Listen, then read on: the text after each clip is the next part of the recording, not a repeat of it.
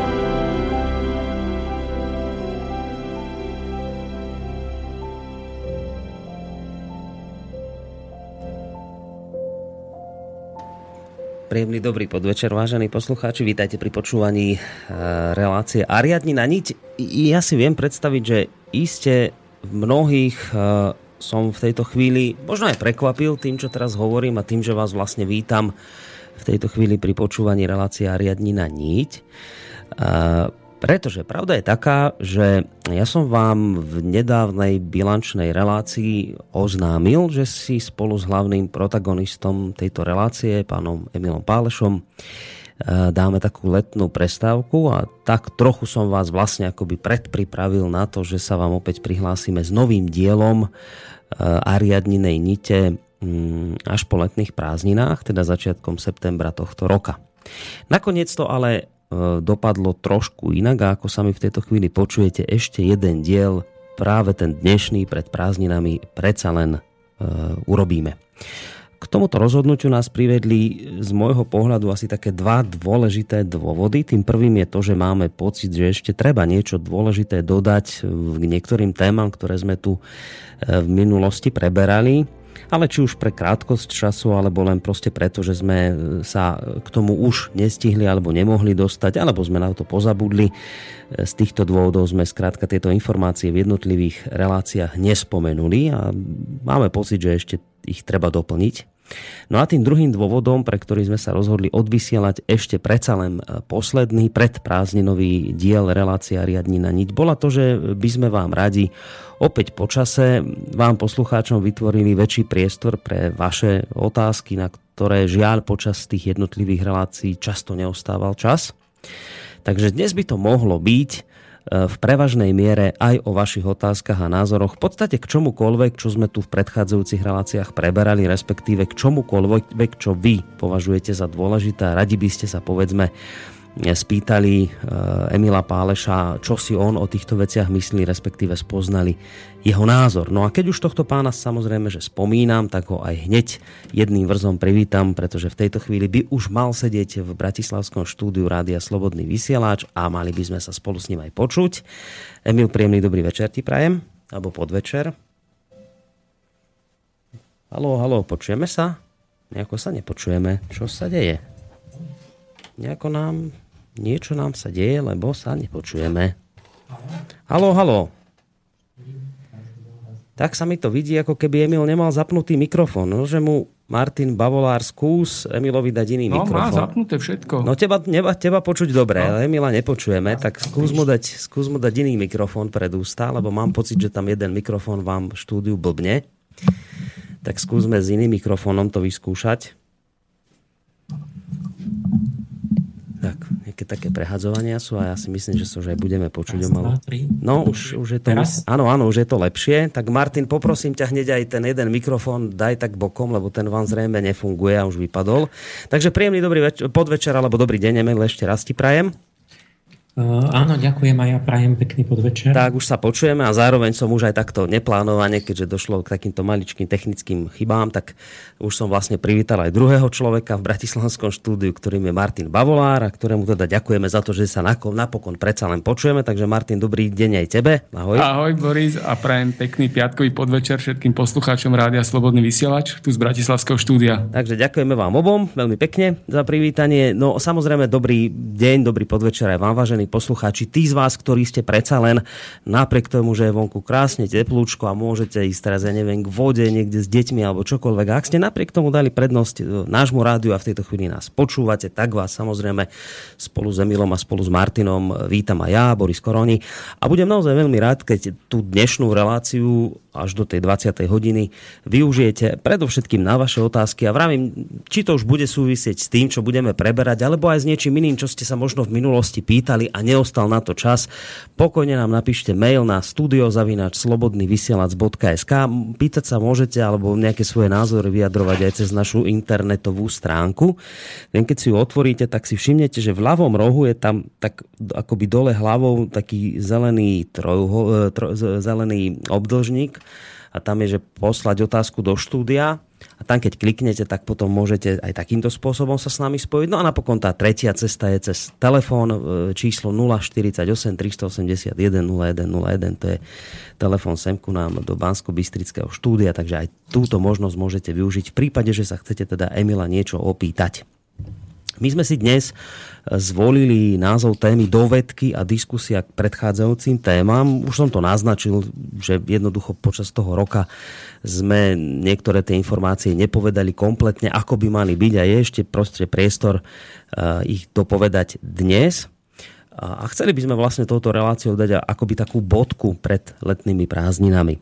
Ja som si, Emil, pozeral v archíve eh, tejto relácie aké relácie, aké témy sme vlastne odvysielali a vyšlo mi to za doterajšie, akože doteraz sme za rok 2016 urobili 8 relácií s tým, že v prvých dvoch sme sa venovali téme arabský a západný svet a hľadali sme odpoveď na to, či nám hrozí kolízia týchto dvoch civilizácií alebo skôr nejaké to vzájomné obohatenie.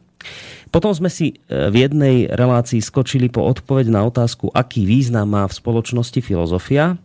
Následne po tejto relácii prišla na rad trilógia o kvantovej matematike, fyzike, psychológii a biológii. No a všetko sme to uzavreli dvomi dielmi rozprávania o Osvaldovi Špenglerovi a jeho diele Zánik západu. Toto sú relácie, ktoré sme doteraz za rok 2016 odvysielali.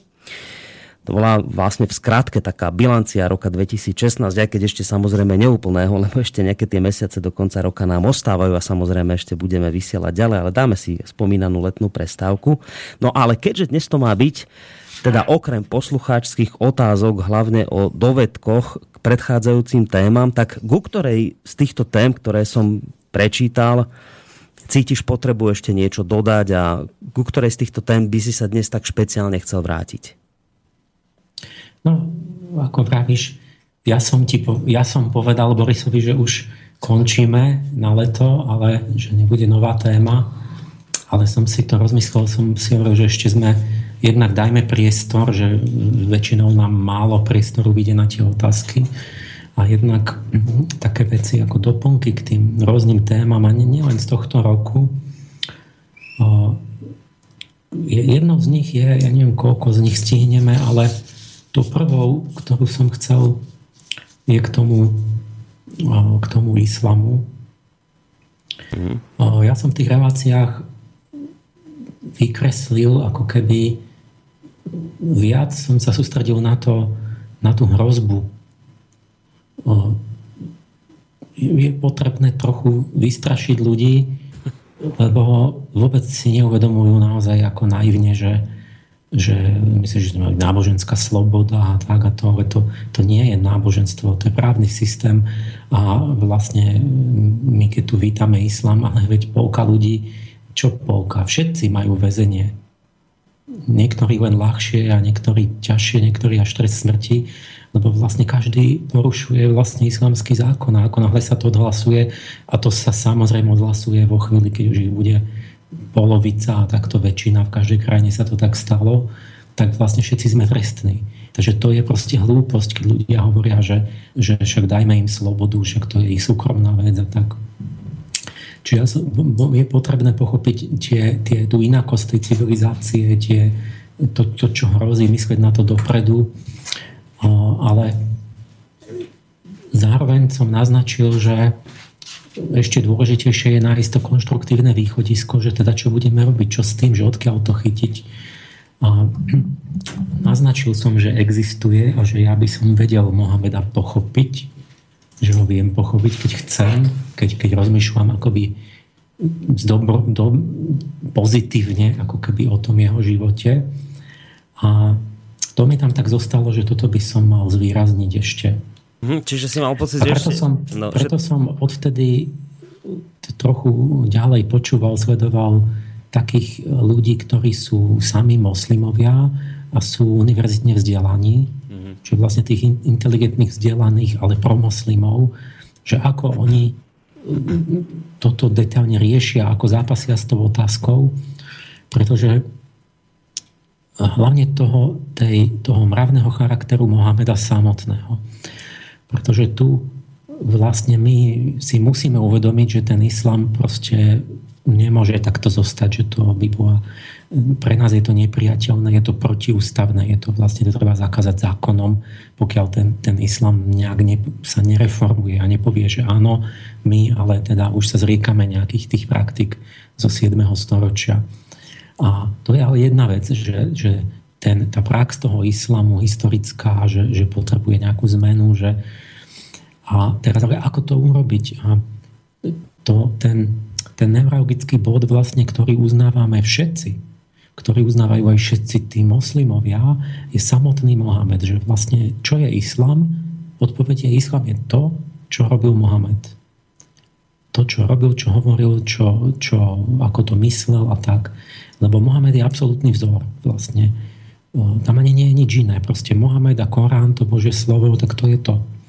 A iba ťa trošku preto... preruším. A nie je absolútnym vzorom Allah pre nich? Pre nich je viacej Mohamed? Pre moslimov. Lebo Mohamed je len prorok, ale, ale Boh je pre nich Allah, nie? Tak oni by sa nemali oni by nemali mať tú autoritu pri Allahovi, ale oni už skôr majú pri Mohamedovi? To nerozumiem. No, no to, to, to sú veci, to, to sú tie veci, čo, čo musíme tak, tak pochopiť. Toto je tá, jak to je v náboženstvách, že, že keď my sme mali taký starší výraz tu, ten európsky, že Mohamedáni. Uh-huh. Aj to nesmiete povedať, lebo oni nie sú Mohamedáni, oni neúctievajú Mohameda, ale sa urazia. Oni sú moslimovia. Muslim znamená ten, ktorý od, sa odovzdáva svoju vôľu Allahovi.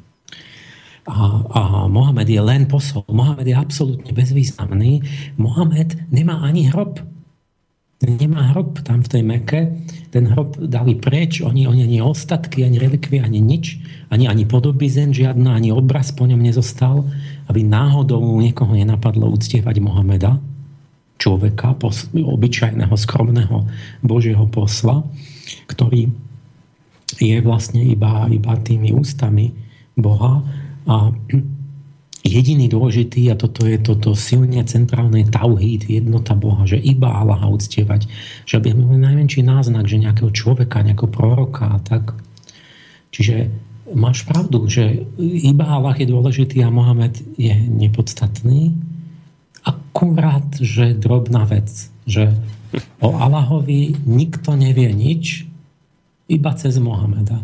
Čiže keď chceme niečo o Bohu vedieť, tak vlastne jediný všetko, čo máme, je len Mohamed sám. Jeho osoba, jeho slova, jeho činy. Hmm. A tým, že on tu není, tak vlastne prakticky to znamená, že tí teologovia, tí muláhovia, tí, tí, tá vrstva tých učencov náboženských, ktorí jediní sú kompetentní vykladať Korán na vôľu Božiu, tie, tie slova, tak oni jediní vedia, že čo chce Allah, čo je jeho vôľa. Takže samozrejme, že Allah jediný, iba to, ale v praktickej rovine to je ten, ten, ten mulách, ten, ten kňaz islamský, ktorý má absolútnu autoritu aj nad islamským štátom, ktorý môže proste vetovať ústavu a tak ďalej. Takže takto to je. V praxi to je teda opak toho, čo to je v teórii, mm-hmm. lebo inak no, to tak bývalo v tých náboženstvách, že, že to, to sú tie zábavné veci na tom, že že iba Bohu slúžime, ale, ale ten, kto vie o Božej vôli, to som ja a nie ty. Takže budeš robiť všetko to, čo ti poviem ja. Ale ja ti budem stále tvrdiť, že to je všetko len že v mene Boha, že, to, že v tom není nič moje osobné. Hmm. Dobre, a ty si sa dnes teda rozhodol, že sa pokúsiš že, pozrieť na to z tej pozitívnej stránky teda dnes? Áno, ja vám budem hovoriť, že ako sa ten pozitívny pokus, lebo to je to, oni vlastne robia títo ľudia to, čo som ja naznačil, že čo je jediná cesta, že sa snaž, snažia vlastne v, v tom jadre nájsť akoby to dobré jadro islamu v tom Mohamedovi samotnom, čiže sa snažia pozrieť na jeho život tak, aby videli, aby, že, či sa to dá pochopiť pozitívne, mm-hmm. z, z dobrej stránky. A Keby sa to podarilo, tak vtedy máme tú zbraň, ktorá môže predísť tomu zrážke civilizácií, pretože s 1,5 miliardov alebo 2 miliardami ľudí vy nemôžete, keď, keď oni pochopia tým násilnickým, tým zadebneným spôsobom ten islám, že toto zvíťazí, tak, tak oni budú proste bojovať s nami.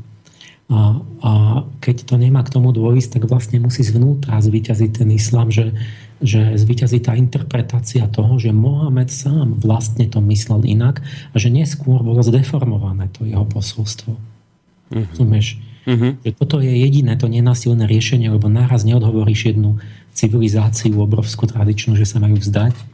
To môže len byť ako reformácia, tak jak sa to podarilo s kresťanstvom, že my sme stále tvrdíme, že sme kresťania, ale pritom v tom starom zákone ne, neplníme to proste.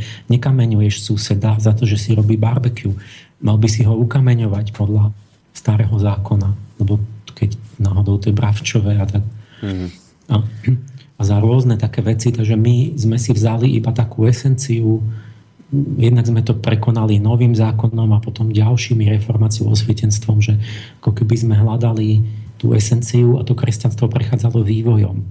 A s týmto má islám problém, že oni ako keby nemajú vývoj, že to majú aj nemajú, uvidíme, a že majú ťažkosti, že, že či zvýťazí tá strana, ktorá to chce akože fixovať na zakonzervovať skamenený islám z nejakého 7. storočia a bude to brať literu, alebo či sa budeme prepracovať akoby k duchu toho Mohamedovho posolstva a či tam nájdeme teda dobrého ducha, no. a, a ktorý by bol ale živý a schopný vývoja a to by bolo víťazstvo a to vlastne k tomu my sa môžeme len pripojiť ako podporovať, že týchto inteligentných moslimov, aby oni vlastne zvyťazili vnútri svojho islamu a tí potom kľudne môžu prísť aj do Európy.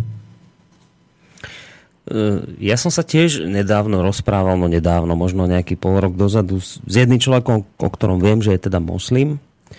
No on mi práve hovoril, že, no, že toto sa práve im nepáči na, na kresťanstve, že on mi to nejak tak vysvetľoval, že vy ste boli pravdiví len dovtedy, kým ste mali ten starý zákon.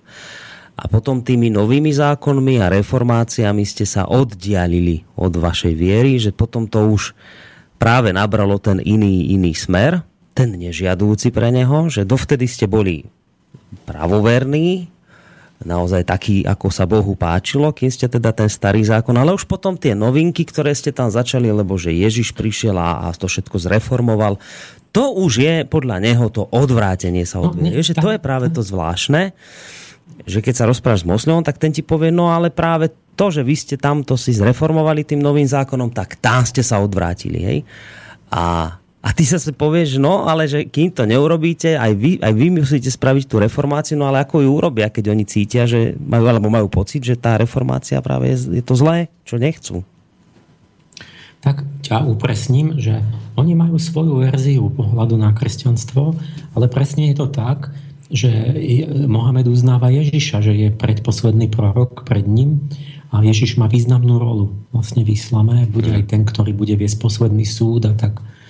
A čiže bol prorok Boží a tak Mohamed pokračuje v Ježišovej misii, avšak islam vidí tú Ježišovú misiu po svojom a napríklad to, že my sme z Ježiša urobili Boha, tak to je pre nich to rúhačstvo. No nauka o trojici, ale to, oni, to nie je Ježiš je zlý, to Ježiš prišiel od Boha, ale my sme prekrútili, kresťania prekrútili Ježišovo posolstvo, zboštili si ho, vymysleli si o trojici, tie nauku, čo, čím porušujú hlavný Allahov príkaz, že Boh je iba jeden, že my máme troj, troch, troch bohov, máme ešte toho Ježiša a Ducha Svetého a obyčajného človeka, proroka, jedného z tých, ktorý Abraham, Mojžiš a tak, tak sme ho, sme, tvrdíme, že on je Boh, vlastne syn Boží.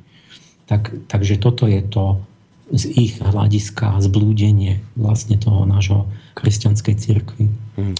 To, že je, je trojediný Boh tam, tam, tam, to tiež mi spomínal, že tam je ten hlavný problém. No, e, sám som zvedavý, e, keď teda hovoríš, že E, dnes sa pokúsime pozrieť na Mohamedov život v takom pozitívnejšom svetle, tak som som zvedavý, že čo sa teda dozvieme aj vlastne na pozadí toho, že, že v tých minulých dieloch nedopadol ten Mohamed až tak zvláštne nejak veľmi dobre. Ja si vtedy spomínal, že kým kresťanstvo nabáda ľudí k obete, k obeti, k obeti nejakej, alebo proste k, k skromnosti a k takýmto veciam, takže práve naopak ten Mohamed hovoril, že bude odmena, keď prejdete na toto náboženstvo, tak nejaké panny v nebesiach a niečo podobné, že v tomto je veľký rozdiel. Takto si vtedy opisoval Mohameda. Tak som sám zvedavý, ako to vlastne chceš dnes nám vysvetliť, že mohol mať aj niečo pozitívne v sebe. No, som trošku musel očierniť, teraz skúsime ho trošku bieliť. lebo všeli, čo sme povedali, že tam vyzabíjal niekoho, no, teraz, no, že no, teda no. bol vlastne náboženský nejaký ideologický terorista, ale zároveň sme povedali, že to je rozporúplné, že tam má, má jeden verš, že zabíjajte tých nebezbožníkov, kde ich nájdete. Druhý verš v Koráne inde zase, že náboženstve nesmie byť žiadneho donúcovania a, a, a tak ďalej, že, že to zostalo také otvorené, že jak to teda naozaj bolo. A toto je ten problém, že každý si teraz vyberá ako keby z toho Koránu ten alebo ten alebo tam ten verš alebo nejakú, ne, nejaký udalosť z tých dejín a, a vyberie si to a, a podľa toho si ospravedlní to. Povedzme, teroristi si ospravedlnia. Tam je verš, máme ich zabiť a tak ďalej. Korán 6, toľko, tamto. A ten pohľad akože tých povedzme, učenejšieho človeka je, to chceme teraz urobiť, že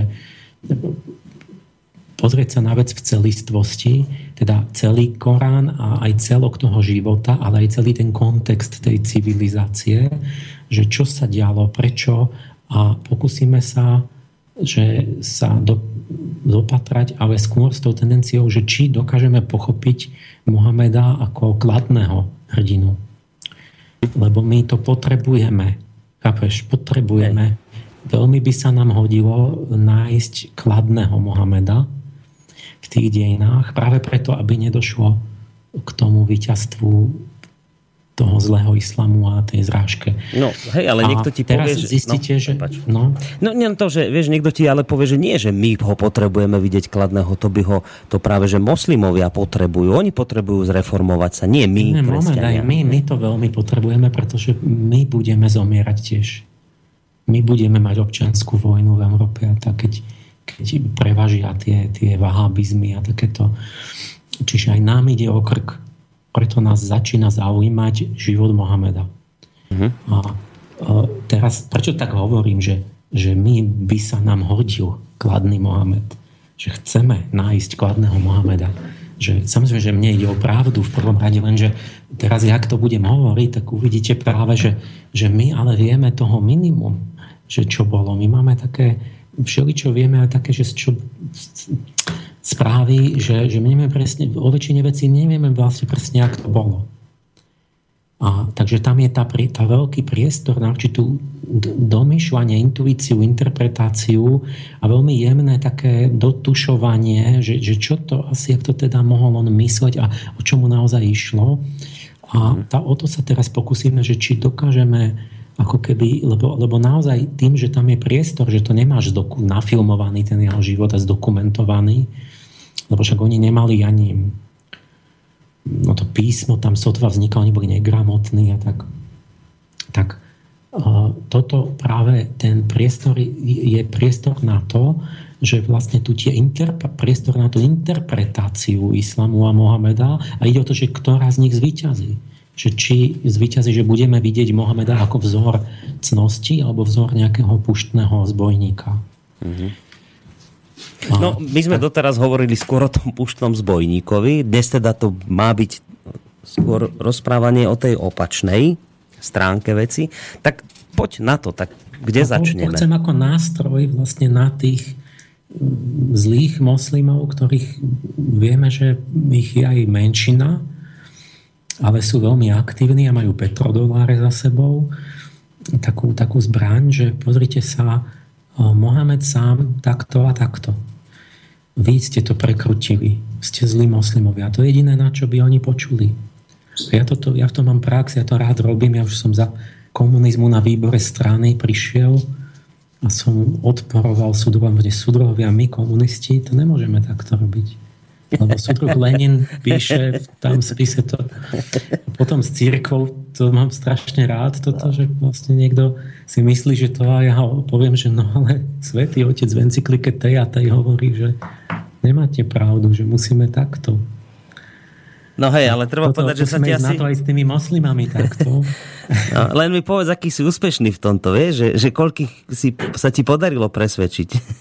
Či už komunistov, alebo tých ľudí z církvy že tam... Presvedčiť, že keď niekto chce niečo, tak on aj tak no. chce no. to, čo chcel, že, ale, no. Ale v tej diskusii je to výborná zbraň, že to vlastne odzbrojíš toho druhého. Stratí vietor v plachtách. Mm už keď potom si trvá na svojom, tak de facto sa odhalí, Hej. že mu ide o nejaké osobné ciele a že vlastne nejde o nejakú vernosť tomu náboženstvu, že mu je to jedno. Nie? Čiže ty de facto duchovne zvíťazíš tým, aj keď on, aj keď on trvá na vlastne, ďalej, hej. aj tak má tie svoje sebecké ciele, ale mm-hmm. je potrebné pred ľuďmi vlastne odhalovať, že, že, teda, že je nekonzistentný ten, ten tvoj odporca. Mm-hmm aby, aby stratil kredit, aby nemohol ďalej pokračovať pod rúškom nejakých proste pekných rečí mm. s niečím, čo nie, nie je dobré. Ale poďme teda, že ja prejdem tak ten celý od narodenia, proste, že život až po smrť. Mm-hmm. A povieme si k tomu, že čo teda to, jak to máme pochopiť, že z toho celého kontextu. Mohamed není nedôležitá osoba, sa hovorí, že jeden z troch najväčších vodcov svetových, lebo však tých moslimov je 1,5 či 1,8, či proste tie odhady rastú, proste to budú 2 miliardy za chvíľu, obrovský počet a čiže on je na úrovni ako by možno Ježiš, Mohamed, Budha, že niekto, kto ovplyvň, založil, de facto dal tvár jednej civilizácii a ovplyvňuje miliardy ľudí dodnes. Povedzme ešte Konfucius, že celý ako je v podstate taký tej ďalekovýchodnej civilizácii. A, a máme pred sebou tú úlohu, že dnes teda sa asociuje ten, a toto riešia tí slušní moslimovia, že sa začína asociovať stereotypne, teda, že islám rovná sa terorizmus, islám rovná sa utlačanie žien a tak. Čiže oni sami musia riešiť a asi to ujasňovať teraz, že že čo je to ten pravý islam. Teda, Mohamed sa narodil, začneme, roku 570. A jak vyzerala tá Arábia? Proste boli tam, tam bola byzantská vysoká civilizácia, perská ríša, kde mali proste už monoteizmus, úradníkov, organizáciu štáta, tak. A medzi tým bola tá, tá arabská púšť, kde stále bolo toto kmeňové, to staré zriadenie, kde platila tá kmeňová morálka, kde sa živili tými karavadami, obchodom, uctievali, mali ešte tie modly, to pohanstvo a bolo to veľmi e, vlastne krutý systém, ešte taký pred, ten predstupen tých veľkých civilizácií, kde samozrejme vždy je v každom bolo, od kedy je človek nejaká etika, nejaký druh morálky, nejaký druh akoby nepísaných zákonov, ale, um, ale kmeňové. To znamená, že nebol jednotný boh, jednotná idea, jednotný zákon. Mm. Každý mal svojho boha, každý ten kmeň držal spolu, mal solidaritu, tam človek musel poslúchať, tam nebola sloboda, tam tam, keď bol niekto z cudzieho kmeňa, tak neviem, ste ho nechali zomrieť hladom, alebo ste ho zajali, zabili, zajali do otroctva. Proste krutý systém, kde v, tom, v, tom, v tej púšti, že povedzme, ukradol si chleba, smrť, hotovo. A aj v tomto zmysle nespravodlivý, alebo že ignoro, nesociálny, že asi bola solidarita vnútri kmeňa, si predstavujem veľká, ale niekto bol cudzí, alebo čo, zomreš, mm-hmm. hladný, chromý, zaostam v púšti, že, že on proste vstúpil do, do, do takého nižšieho stupňa civilizácie oproti tomu staroveku rímskému a tak do, do proste niekde e, no už mi rozumiete, že, že bolo to tam na, na divokom stupni ešte mm. tak nejakom pred inom. A v roku 570 sa teda narodil a v tej, v tej Arabii vlastne centrálna svetiňa bola Meka, tá Kába v Meke. A tá tam bola, podľa nich ju postavil Adam, prvý človek. No a potom ju opravoval Abraham a všetci proroci, že to je ako tá centrálna svetiňa, tam je kocka, tam je, tam je ten čierny kameň, ktorý spadol z neba, to je meteorit. A tam bolo 360 idolov rôznych božstiev.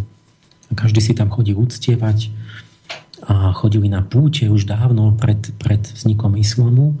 A tamto správoval tú kábu kmeň Kurajšovcov. A tí Kurajšovci mali, boli správcovia tej svetine a tým, že to bolo nábožensky významné a chodili tadiaľ karavány a chodili tam tí pútnici, tak oni vlastne z toho mali obchod. Oni mali, sa im sypali proste peňažky a zisk. Mm-hmm. A a tak to bolo prepojené, čiže keď niekto by ohrozoval Kábu a Mohamed vystúpil s tým, že iba jeden boh, čiže tých 360 idolov treba vyhodiť von z tej Káby, lebo to sú iba kamene, no tak on vlastne im nabúral lukratívny obchod. Takže to vlastne, ale to predbieham, Mohamed proste veľmi skoro osirel, otec mu zomrel už neviem kedy, keď bol úplne malý, matka Amina bola chudobná a niekde v nejakej, na ceste z nejakú oázu ochorela, zomrela mu, on zostal 6-ročný Mohamed sám niekde v púšti, v nejakej oáze, že tam decko, že nech, kým niekto príde a sa ho ujme. Potom sa ho ujal strýko Abu Talib, čo bol tiež taký bohatý, vplyvný muž, obchodník, karavány. Mal tam, proste tam oni chodili medzi tým Egyptom a Byzanciou a Perziou a e, proste obchodovali. Takže vlastne vyrastal u toho strýka. A potom, jak mal, neviem, 20 či kedy, uh, oženil sa a tá žena sa volala Khadija, bola, bola oveľa staršia, to bola nejaká už zrelá 40 bohatá obchodnička zámožná, taká nejaká žena. Zobrala si mladého Mohameda, podstatne mladšieho. A teraz vo všetkom začnú také, že môžeme to, že jak sa to dá pochopiť, že on vďaka nej sa stal, dostal sa do zámožnej spoločnosti, stal sa vážený muž, ona mu dala za, tam viedol tie karavány a staral sa tak. A, čiže on mal spoločenský vzostup, vlastne vďaka nej sa dostal medzi tú smotánku. A vďaka bol, manželke, hej? A, áno, vďaka oveľa možno 25 rokov staršej manželke alebo niečo mm-hmm. také. A, to bol vypočítavec karierista, preto si ju vzal, alebo ju mal rád, ako hovoria, že naozaj ju tak mal rád, že ani nemal druhú manželku pri nej, že kým nezomrela a že strašne mali dobrý vzťah a tak. Čo bol, vypočítavec alebo milujúci muž, ktorý si vážil ženy, hovoria, že vidíte, veď ona, tá Chadiča, je predsa prvá moslimka, ktorá prijala ten jeho islám a, a, a mu verila a, a ona bola úplne samostatná podnikateľka, vedúca firmy, tam džiavkový obchod a proste a tak. A že a vidíte, a Mohamed to schváloval a tak nezakázal je to. No tak čo si vyberete? Tak no ne, nevieme. No, môžeme to pochopiť dobre a môžeme ho podozrievať, a, ale môžeme to pochopiť aj dobre. Mohol ju mať naozaj rád, mohol fakt mať dobrý vzťah, a tak ďalej. A, a, no ale to, že, že ona teda bola samostatná, tak to no veď on ani v tej pozícii, veď on mal, byť rád, že je rád, že vďaka nej, takže on ani by jej nemohol nejako rozkazovať, lebo asi by mu povedala, možno by mu ani nedovolila tie ďalšie ženy. A, alebo čo, čiže on prišiel k majetku a postaveniu vďaka nej. Takže zase povedať, že on teda, že vďaka nemu ona mohla byť slobodná, to, to asi je pravda. No a teraz vlastne príde moment, kedy on už sa dostane um, hore a ukáže sa, čo svedčí o tom, že mal nejaký, že mal v podstate poctivý impuls náboženský Mohamed, že, že nebol, nebol ako tí ostatní, lebo nestačilo mu, že sa zaujímať o ťavy, ženy a striebro a mať dobrý život a byť proste nejak zámožný, ale začal mať morálne otázky a trápil sa kvôli nejakým sociálno-morálnym otázkam, že nepačilo sa mu proste, že ten chaos, tá, tá, tie extrémy, tá nespravodlivosť, toto, to zaobchádzanie s slabými, chudobnými a tie boje, väčšie, že proste on, on začal mať proste mravné otázky duchovné a začal proste cho, začal chodiť na také rozímacie meditačné hm, akoby e, dni na takú horu do jaskyne nedaleko tej Meky, kde akoby vnútorne hľadal.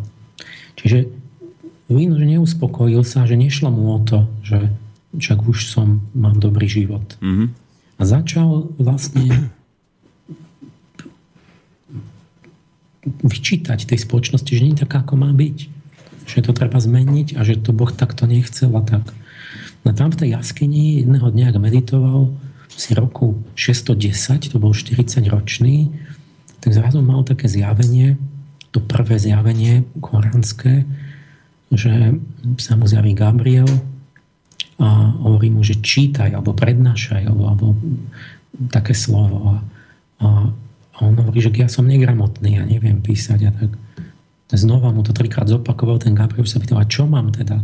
A čo mu diktovať Korán? Že prednášaj v mene Boha milostivého, milosredného, ktorý naučil ľuďom písmo a slovo a to im naučil to, čo nevedeli a tak. No, no začína byť prorokom.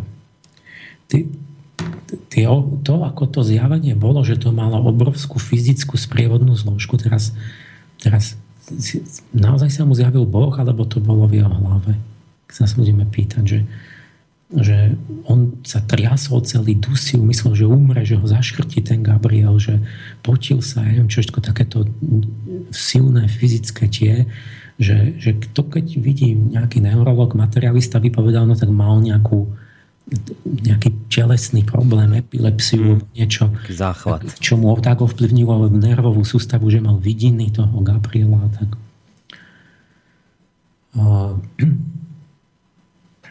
No, čiže, čiže čo to, že je to proroctvo, či nie? Jak to máme chápať? A je to zjavenie? No, toto to, to, to, No, je zložitá otázka, no, ťažko viac otváral, ale teraz zoberte si, že jak poznáte to práve zjavenie? Čiže keď to zoberiem z dobrého konca, že A my nemáme zjavenia všetci. Morálne hodnoty sú čisté zjavenie. Nemáte nikde, nemôžete namerať s prístrojom v prírode morálne hodnoty ani s ďalekohľadom, ani, ani pod mikroskopom, ani pod elektronovým. Nie, tam nevidíte morálne hodnoty. To, kde my sme na... A t- to je čisto introspektívne zjavenie, že vy zvnútra sa vám niečo vystúpi a, a, a vás osloví, že toto nie je pekné. Toto je škaredé, toto nie je čestné, toto to, no to je čisto introspektívne vnútorné zjavenie. A na tomto máme celú civilizáciu. Všetky tie kostoly a katedrály a zákonníky a, a, a, a, a, a odkiaľ to máme? To je len v mozgu, alebo čo? Alebo, No nie, je to... Bereme to, bereme to vážne. Nie je to iba zjavenie. Takže čo chcem? Ja chcem len stručne povedať, že zoberme to tiež z dobrého konca, že teda to Mohamedovo zjavenie, nezjavenie, nakoniec musíme tiež posúdiť podľa obsahu. Že čo teda sa mu to teda hovorí, že mu to ten Boh zjavil. A musíme to posúdiť podľa toho, že čo to bolo, obsah a plody, že k čomu to viedlo. A to je po, po tom, že či to teda máme brať za nejaké hodnotné zjavenie, alebo iba za duševnú chorobu. Nedá sa k tomu lepšie postaviť. Mm-hmm. Čiže zjavenie, tým začína Korán, lebo potom má pravidelné zjavenia a potom ľudia to začínajú zapisovať a z toho vznikajú tie súry Koránu.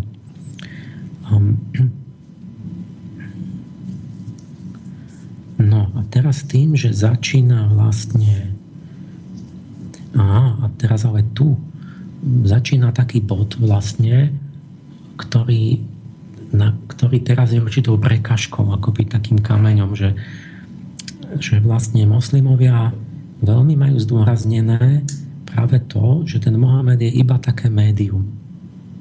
Že on nevie, čo hovorí, že on je iba hlas Boží. Iba posol. Že autorom Koránu nie je Mohamed, ale Boh. Allah naozaj a doslova a presne a Boh hovorí po arabsky. Nie po iným jazykom. Čiže napríklad Korán sa nemôže ani prekladať. Toto nie je Korán, to je pre nás, že my si chceme prečítať, ale každý sa musí po arabsky naučiť, lebo iba tam je ten Korán, lebo takto povedal Boh po arabsky tú literu, to písmeno tam on dal. To Mohamed s tým nič nemal.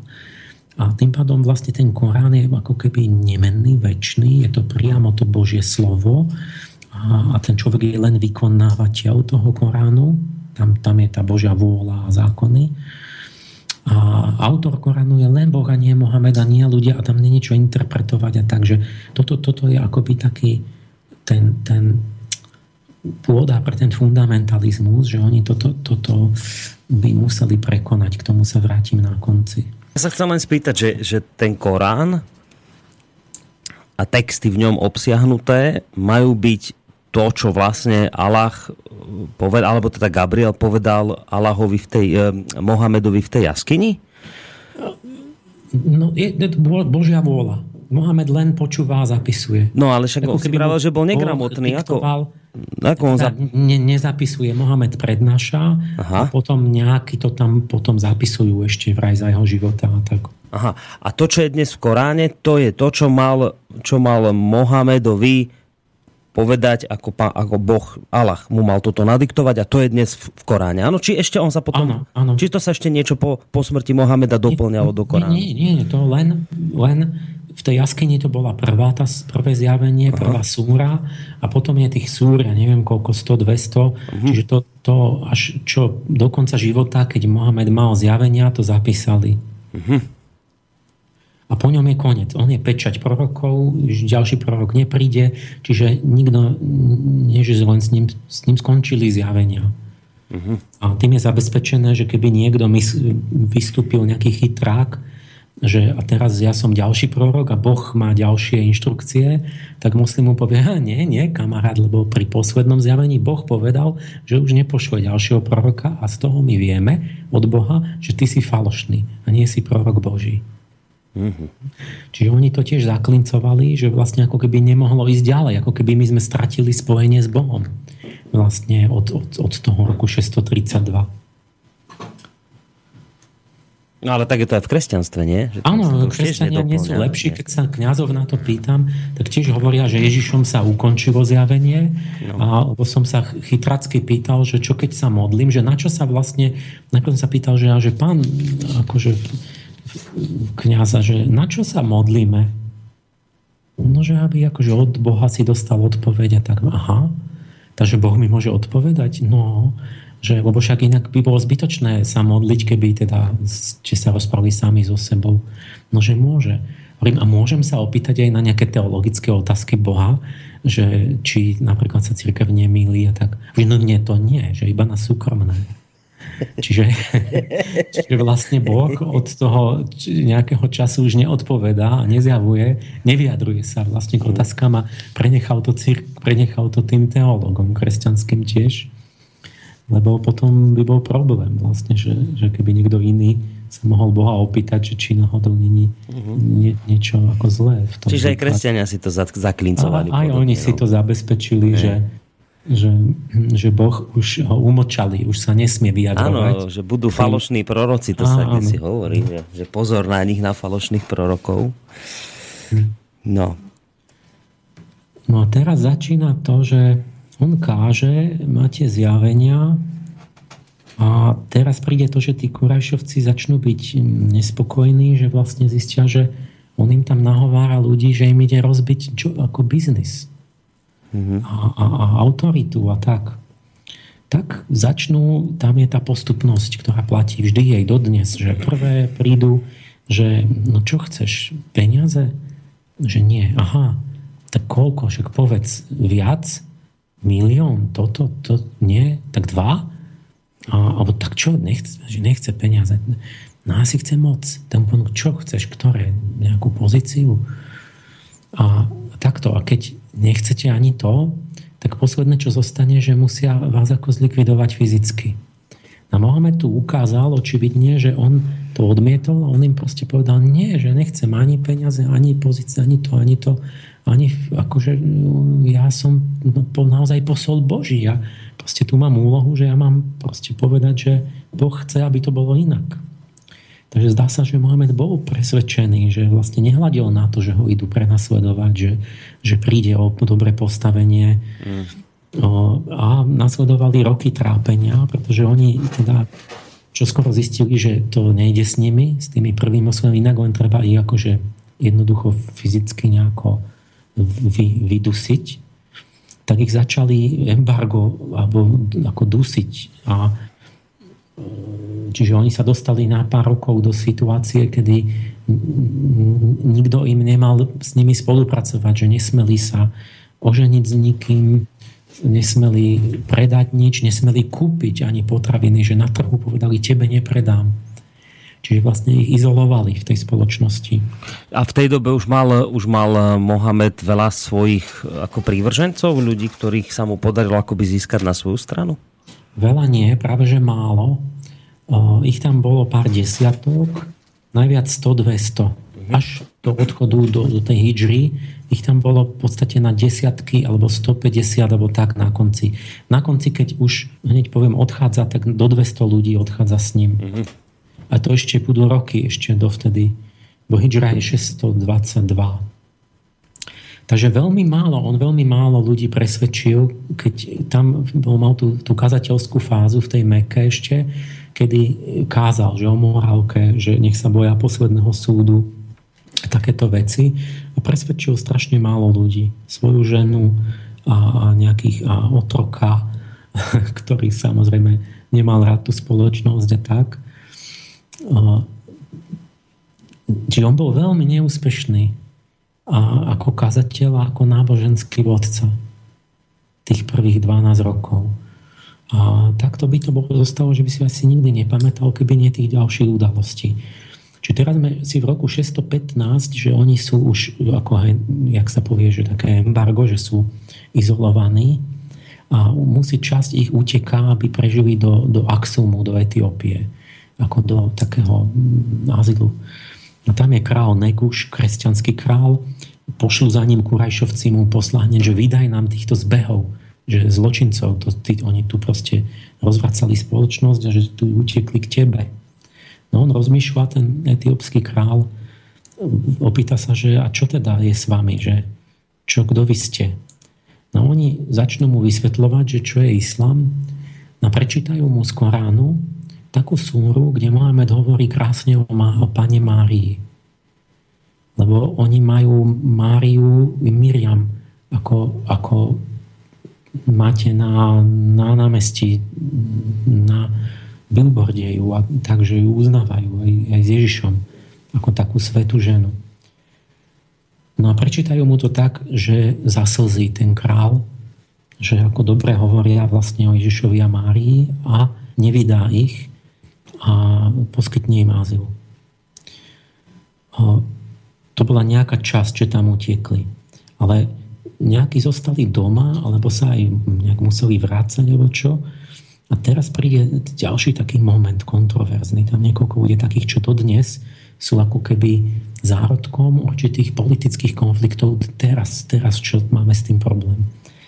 No tu je taký moment, kedy, o ktorom hovoria tí arabskí historici, že Mohamed zostáva v Meke s časťou tých ľudí a pod tým tlakom, že vlastne majú oni umreť v podstate hladom, um, urobí nejaký akoby taktický kompromis, zdá sa, alebo zmení názor, lebo oni od neho chcú, tí Kurašovci, lenže počuj, ty, však my ťa necháme, ale prestaň hovoriť proti našim bohom. Mm-hmm. Ste neprovokuj. Hej. A on stále, že ne, že Boh je jeden a tak. A on vtedy, tam, tam je tá súra, mm, boli verše, to sú tie satanské verše, takzvané že Mohamedovi zrazu prišlo zjavenie v tej kábe, že dobre, že môžu uctievať aj niektorých tých iných bohov. Čiže toto to, to najväčšie kacierstvo vlastne v, v očiach islamu. Že teda popri Bohu je iný boh nejaký, už hoci jaký, už oni ani, ani, ani no anielov majú, ale nie tie modly nesmú mať žiadne iné. A zrazu Mohamed, že teda no, tak čo teda, už si to rozmyslel, povedz ultimátum, že čo naše bohyňa. On hovorí, áno, vaša bohyňa, tá Al-Láda, takto, že to sú vznešené pánie, že sú hodné uctievania, že, že môžu mať aj oni úctu a tak. Oni, OK, výborne. Takže zachránili sa, akoby, ale zdá sa, že akoby ustúpil už či nejak takticky, či tomu mal taký názor vtedy pod tým tlakom, akože? Že a teraz a potom, keď e,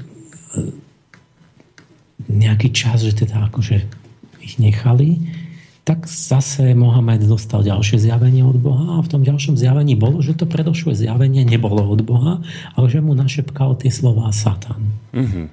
Takže to bolo ako súčasť Koránu chvíľu, keď sa to očividne hodilo na prežitie a potom zrazu, že to bol Satan a že to sa z Koránu škrtá a že to tam nepatrí. Že žiadne modly iné. To je súra hviezda, kde to tam nejak nahradili a kde tam namiesto toho teraz je iné, že teda nie, že nie, že nie žiadne ďalšie bohyne a tak. Je tak? Ja som, lebo to som sa chcel spýtať, že či, či to teda ostalo v tom Koráne, práve tie verše, keď keď Mohamed zmenil názor pod nie, vyškrt, Čiže to dali preč. To, to je preč. To, to, bolo, to sa Satan votrel. A, a sa votrel až do Koránu cez Mohameda. No a teraz toto je veľký problém, pretože, pretože ak je to tak, to znamená, že čo keď sa, že Mohamed sa mohol buď míliť, že mohol aj nerozoznať nejaké, že Satan mohol spolu byť spoluautorom Koránu, nielen Allah, a možno tam niečo aj zostalo, čo nezbadal, alebo že si to ten Mohamed prispôsoboval ako človek, ako taký chytrák podľa vlastnej vôle a podľa osobného rozumu, čo tam no. písal do toho. No to by bolo veľmi zlé. Takže vlastne dnešní tí moslimovia, že to popierajú, že to vlastne vymysleli nepriatelia islamu, že to sa nestalo, toto. Mm, tá zmena názoru Mohameda, že nikdy nebola. Áno, že tam neboli tie verše v tom Koráne, že to si vymysleli nepriatelia.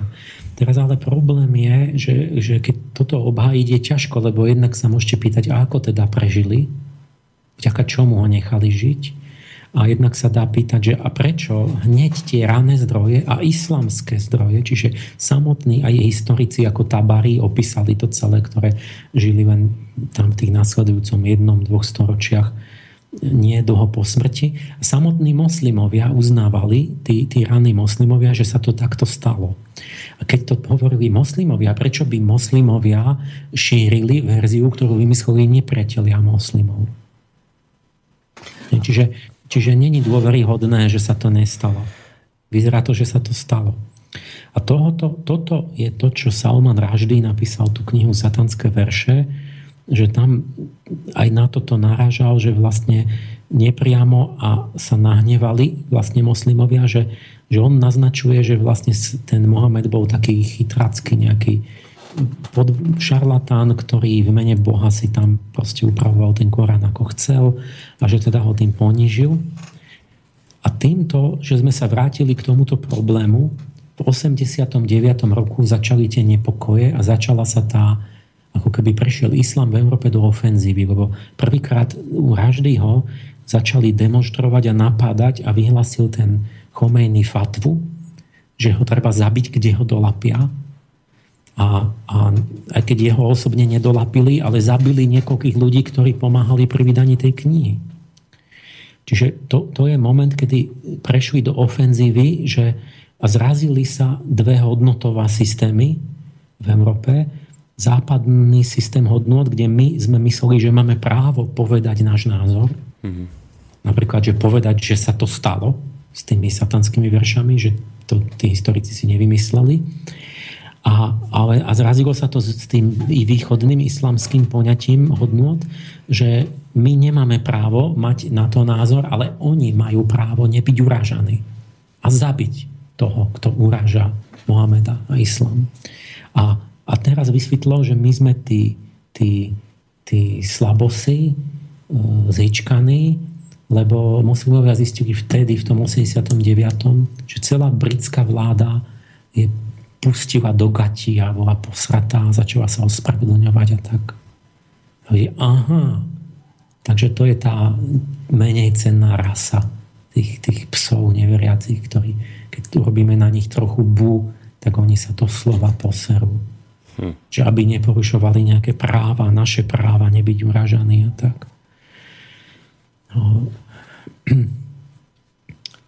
Čiže to, no toto, dobre, to... toto sa odvíja od udalosti tam v tej Meke s tým, že, že škrtli určité verše z Koránu.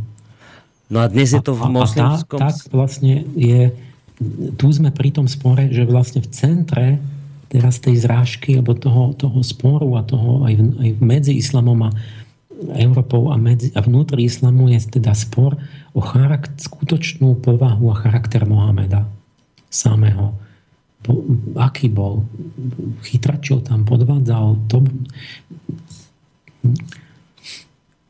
No a to dáme si pesničku, ale ešte predtým, že a teraz je to v tom moslimskom svete, ja viem, že to je veľmi široký pojem, lebo každá krajina to môže trochu inak vnímať, ale a zvlášť keď bereme do úvahy, že sú tam šíti, suniti, rôzne sa na mnohé veci pozerajú aj z islamu, každý po svojom, ale teraz v tom moslimskom svete prevládol aký názor, že to vyškrtnutie sa viac menej toleruje ako, ako fakt, že, že teda sa to stalo, ale už to nikto nerieši, alebo, alebo sa v moslimskom svete dnes teda to uzavrelo spôsobom, že to nikdy nebolo a je to proste stále niečo, čo malo byť akoby zo strany nepriateľov islamu vyťahnuté. Ako to dnes no, vnímate? No, my, my, myslím, jak som to počul, že je to tak, že, že široko tí moslimovia to chcú samozrejme poprieť, uh-huh.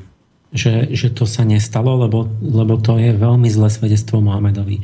Ale že takí moslimovia, ktorí aj dajú na fakty a rozum a sú nejakí vzdelanejší, tak tí asi sú si vedomí, alebo aj priznajú, že to sa ťažko obhajuje, že to, jak to bolo, že to možno bola pravda, alebo, ale ten, ten normálny moslim, ktorému ide len o, že, že chce vidieť Mohameda v dobrom, tak ten proste to vyrieši tým, že sa to nestalo. Hm.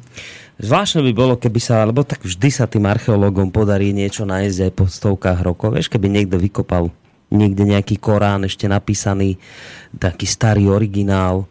Vieš niečo ako z Bibliou, to sa tiež tak zvyčajne niečo nájde.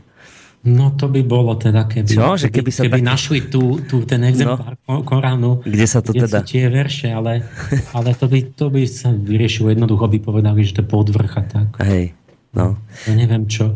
No, akože ja, ja teda to uzavieram si tak, že áno, ja mám pocit, že, to tak, že sa to stalo, že to si není vymyslené a že teda, že teda ten Mohamed jednoducho, lebo ja od Mohameda no proste, že, že ne, mne, ja sa viem zmieriť s tým, že nebol proste len, že proste to um, no, že bol človek a proste, že chcel nejako, proste, že musel robiť aj nejaké kompromis, robil, mm-hmm. proste urobil kompromis si myslím ja a, a, a teda, že keď sa na to pozriem z toho hľadiska nie takého fanatického, že teda, že čo mal robiť, že chcel prežiť niečo, no neviem. Hej, a keď ešte zvlášť mal pocit, že ešte má veľa toho vykonať dobrého, tak zrejme to bolo pre neho a mohlo byť to pre neho akýmsi takým ospravedlnením. Vieš pred sebou Keby sme sa len že... tak brali, že teda buď nechám zabiť svojich, ale vyhľadovať, alebo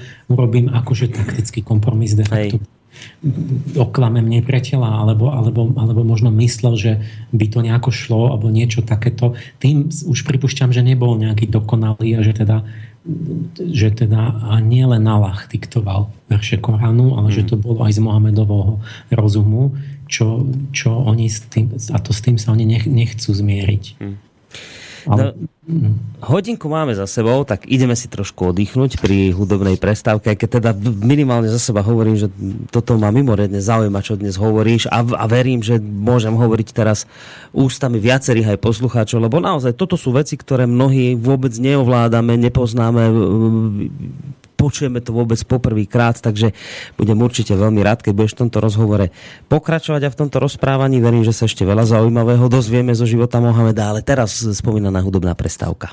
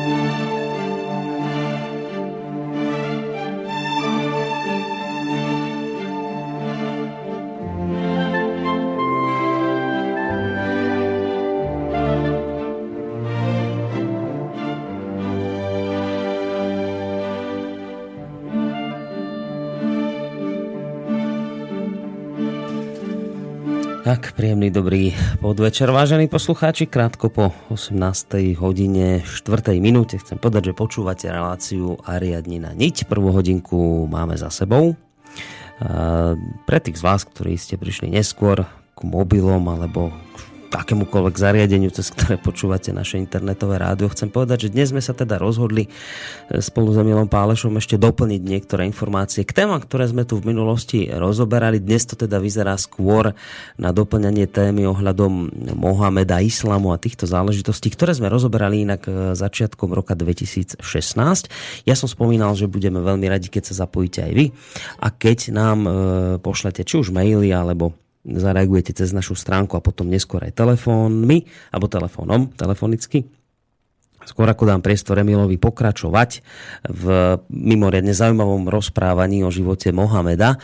Ešte predtým poviem, že teda už vidím, že nejaké maily prišli, netýkajú sa témy, takže si ešte na chvíľku odložím, ale nemusíte mať obavu, určite na ne dnes dôjde, pretože sme hovorili, že táto relácia je aj e, skrátka o tom, že chceme dať priestor vám a vašim otázkam, pretože jednoducho počas roka na to často nebol priestor, takže len zopakujem tie technické informácie. E, mail studio zavináč slobodný vysiel vysielac.sk cez našu stránku. Keď si kliknete ikonku otázka do štúdia, alebo potom neskôr aj telefonicky 048 381 0101. Z mojej strany všetko, Emil, môžeš pokračovať v životopise Mohameda. No, takže máme dobrú tému. No. no blížime sa k obdobiu, kedy Mohamed 50, 50 a začne iné obdobie jeho života, ale je tam jedna udalosť ešte významná, ktorá vlastne stojí v, akoby v koreni toho, toho prekliatia Jeruzalema.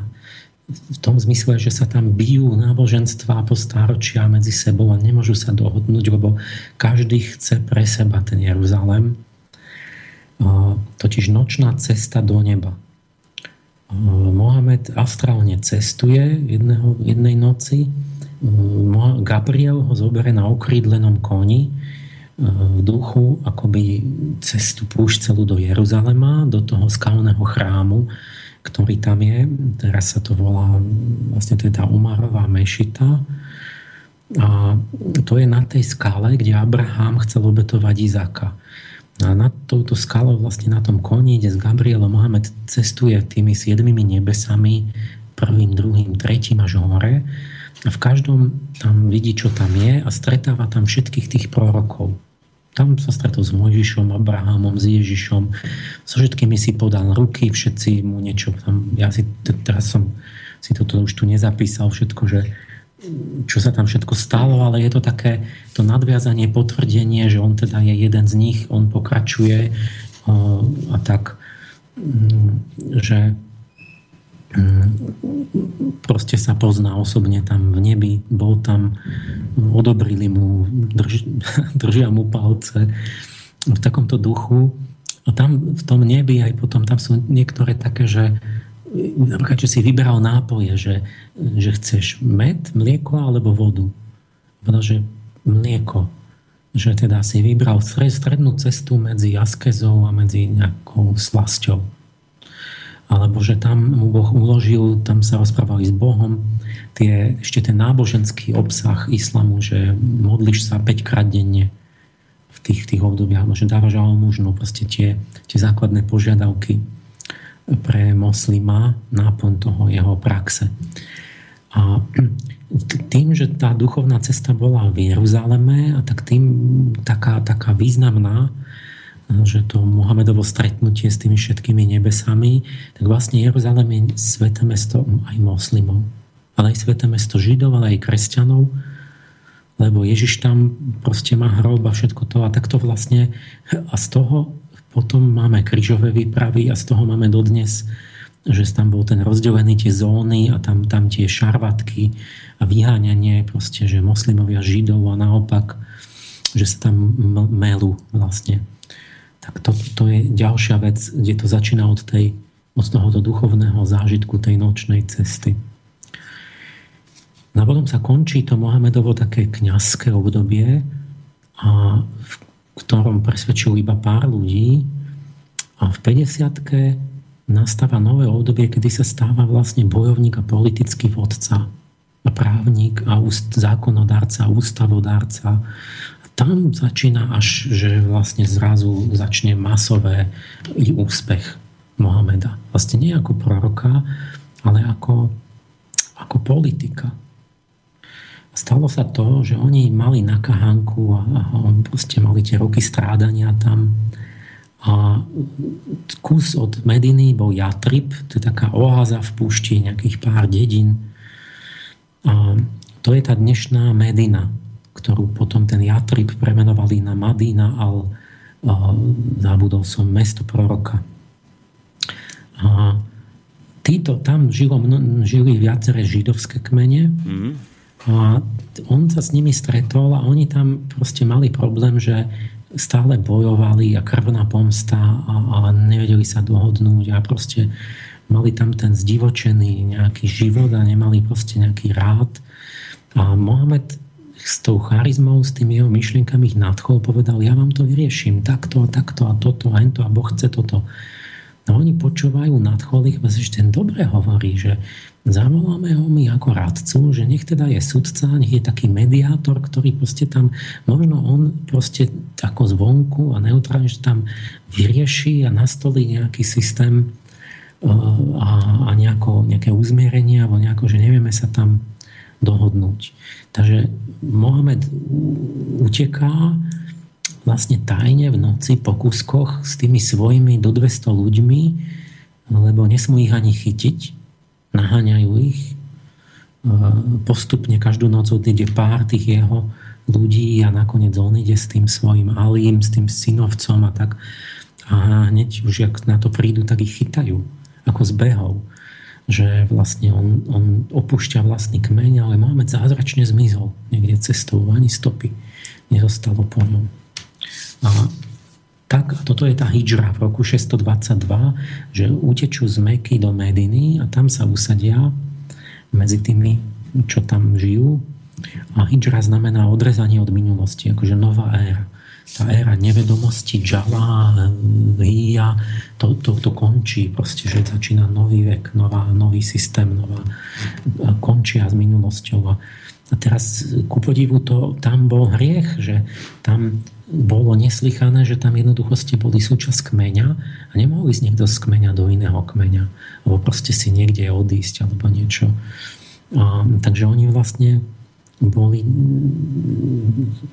proste bolo na nože s tými kurajšovcami stále a oni stále nejak tak stredavo oblačno ich nejako ignorovali, dusili, alebo že ich chceli zažiť, zabiť, alebo že robili proti ním výpravy a že proste ho musia zlikvidovať, lebo on stále akože robí nejaké kacírstvo, stále to niečo hlása iné proti ním a tak.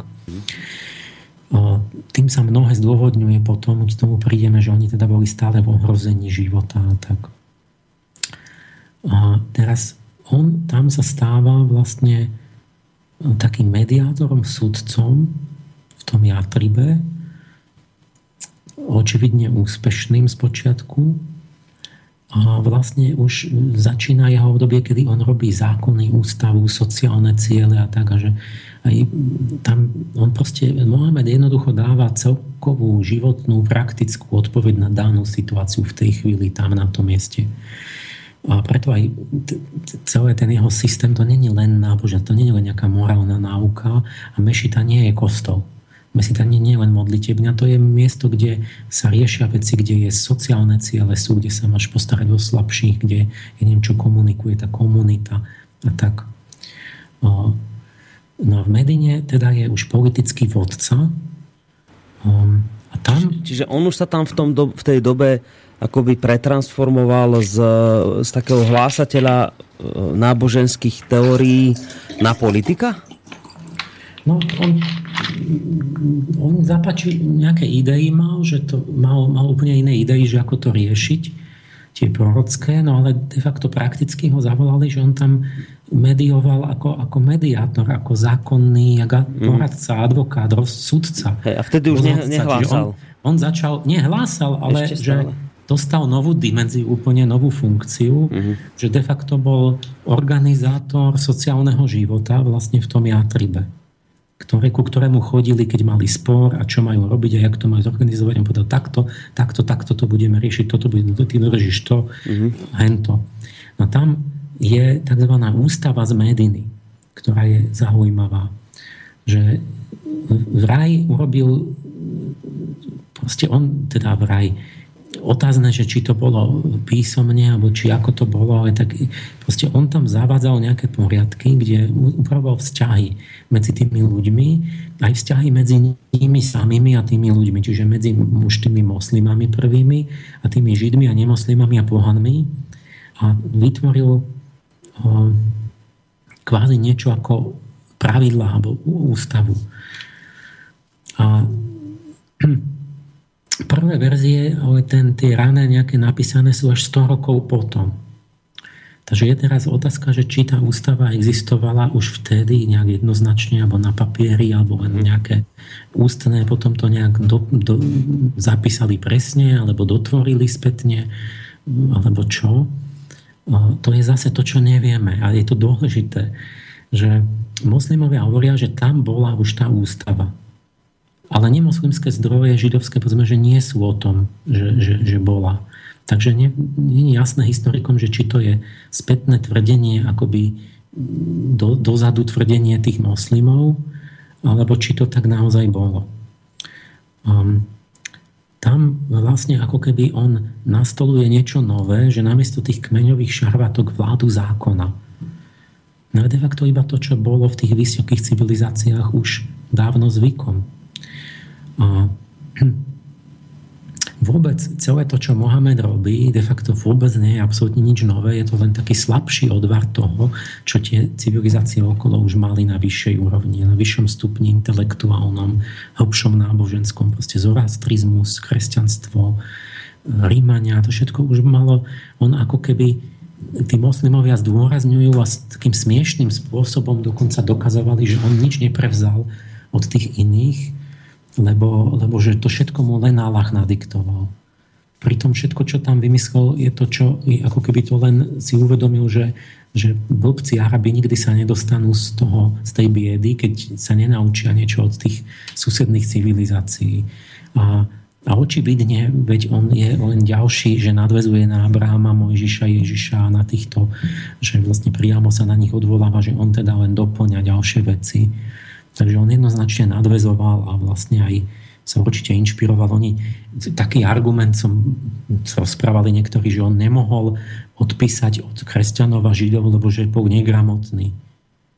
No však to, o to vôbec nejde, veď oni všetko si to tam ústne hovorili, však on navštevoval od malička e, tam tie nestorianské kláštory kresťanské a tam sa tisíckrát musel na tých karavanách, na tých cestách e, debatovať s, s mnichmi a so židmi a s kresťanmi a všetko toto poznal dobre a všetko to na začiatku de facto vyzerá, že to je len ako keby nová sekta židokresťanstva, židovstva. Že to tam už bolo predtým, že, že tam boli nejakí ebioniti, ktorí tvrdili, že oni sú len tí praví židia a tak, a že tí, islam, tí moslimovia majú veľmi podobný názor ako tí ebioniti. A na začiatku napríklad je tam aj to, že aj ten faktor bol, že Židia mysleli, že on v podstate je len taký mm, nadvezuje, že napríklad sa modlili smerom k Jeruzalému, tak ako všetci Židia. Mm-hmm. Že tá, tá, tá kybla, ten vyklenok v Mešite, v tom modlitevnom mieste bol obratený pôvodne k Jeruzalému.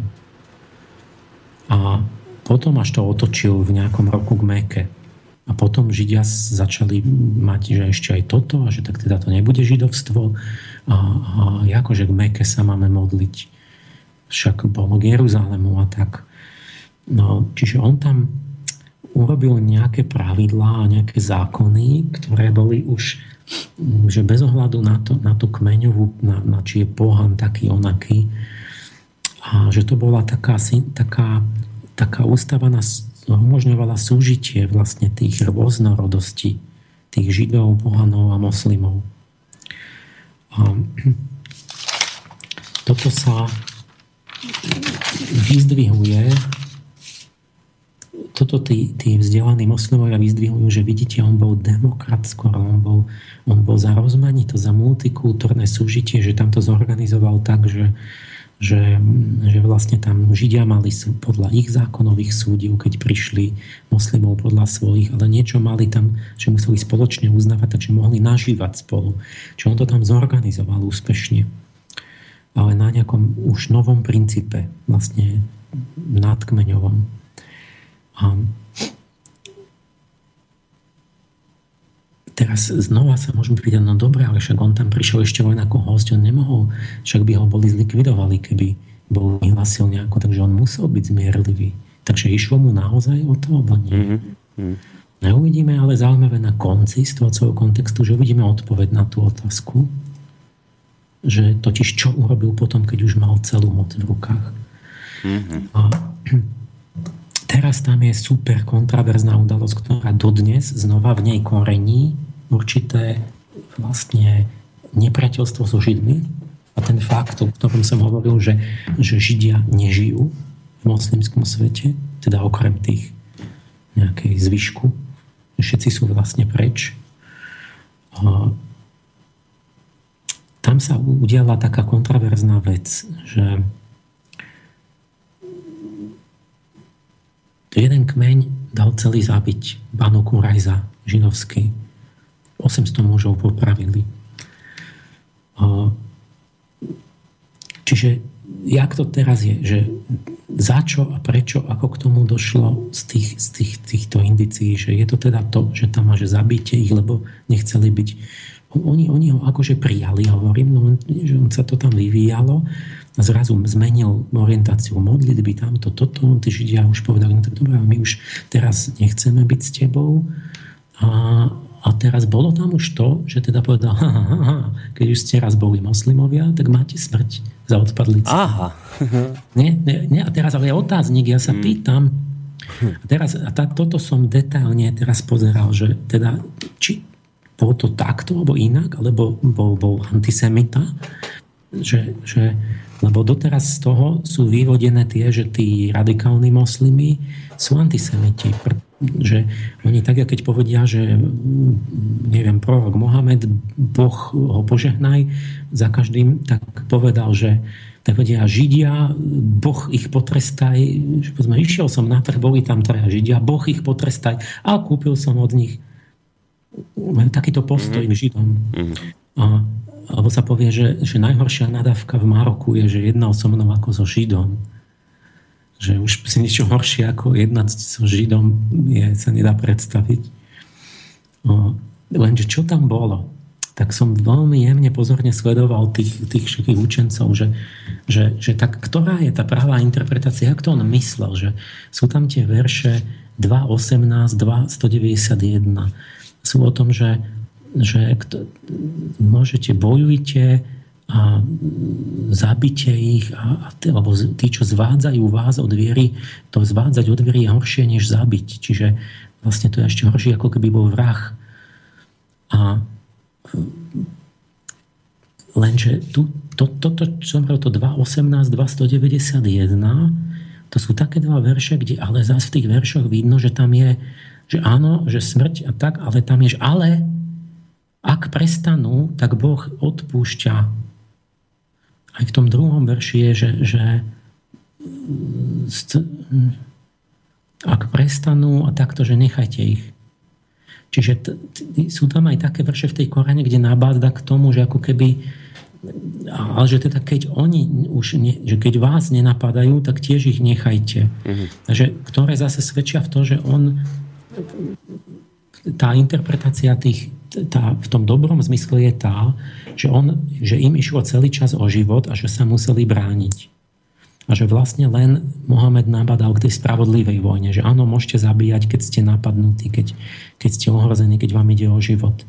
Ale nie aktívne začať, keď nemusíte. A tá zlá interpretácia, tá teroristická je, že môžem aktívne sa vychytiť, urobiť výpravu, zabiť každého koho, koho chcem, lebo není moslim. No počkaj, ale však ale aj tí teroristi tam ešte vidia, že v Koráne je tam dopísané za tým, že ale keď prestanú, tak ich nechajte. To tam už nevidia oni? A, ne, um, neviem, ale my sme neprestali, takže... Je aj tak? Jedného som počul, jak vysvetloval, že že vlastne to je oprávnené, že keď oni hodia bombu, lebo že my sme spolu výmnici, tí radoví občania, lebo my, my proste podporujeme stále tie agresívne vlády, ktoré pos, my posielame armády tam k ním. Mm-hmm. Nie? A, to, a, a to, je, to je predsa pravda. No, je. je to taká, čiže oni tiež, ten terorista má svoju čiastkovú pravdu. No áno, ja to stále hovorím, že my sme zodpovední, keď my platíme si armádu, že ja som nikoho nezabil. Ale však ty platíš a tam chodia zabíjať tvoji vojaci za tvoje dane. Takže je to pravda, len celkovo to není pravda, lebo my nesmieme, ten terorizmus je to, že že proste za toto nesmiem ja zabiť človeka, proste to treba inak riešiť nehádzať bomby. Proste je to pravda, že sme spolu zodpovední, že musíme s tým prestať, ale cesta nie je, že proste zabijem ho, lebo, lebo Nej, je spolu Takže, takže te, teraz máme zas toto ten spor, že medzi ten hlúpy a ten lepší islám, že teda bol Mohamed len za spravodlivú vojnu, za obrannú, alebo bol za agresívnu tú výpadkovú vojnu, vý, nápad útočnú, že, že džihad. Čo je práva interpretácia džihadu? Terorista hovorí, že máš dobíjať nové krajiny a tak, podrobovať si ich a, a vlastne ten duchovne, ten lepší moslim hovorí, že džihad je všeobecné slovo, že znamená úsilie, že v prvom rade to musíš chápať ako úsilie o seba prekonanie, o boj sa so svojimi neresťami a aj úsilie o víťazstvo islamu, ale na prvom mieste kultúrne víťazstvo a tak. A, a teda, ale nie, že ideš napadnúť fyzicky proste niekoho len za to, že nie moslim. Teraz chceme mi vylúštiť, že jak to teda ale myslel ten Mohamed, že to, kto to prekrutil, ktorý z nich dvoch má pravdu. No a tak hovorili, že jak sa to tam vyvíjalo, že on, a teraz sú tam takéto okolnosti, že on, oni, tí kurajšovci, tam boli bitky pri Badre a takto, že vyslali 700 mužov alebo 900 mužov, že že už skončíte s tým Mohamedom, tam s tým, s tým odpadlíkom a kacírom a, a že oni sa bránili, teda no, akože tam je moment, kedy, že nie, že sa bránili, ale napadli karavány tých kurajšovcov. Ale zasa povie, že oni vedeli, že, že tí kurajšovci už boli pripravení, už tam mali tých vojakov, že to už proste bola vojna, že tu išlo kto z koho, že keď nezabijú oni ich, tak zabijú oni tých Takže vlastne proste Bohamet musel byť vo vojne. Chudák. A, a, a že boli v menšine, že bolo proti dvojnásobnej presily, ale zázračne s pomocou Allaha a toho nadšenia a toho zvíťazili.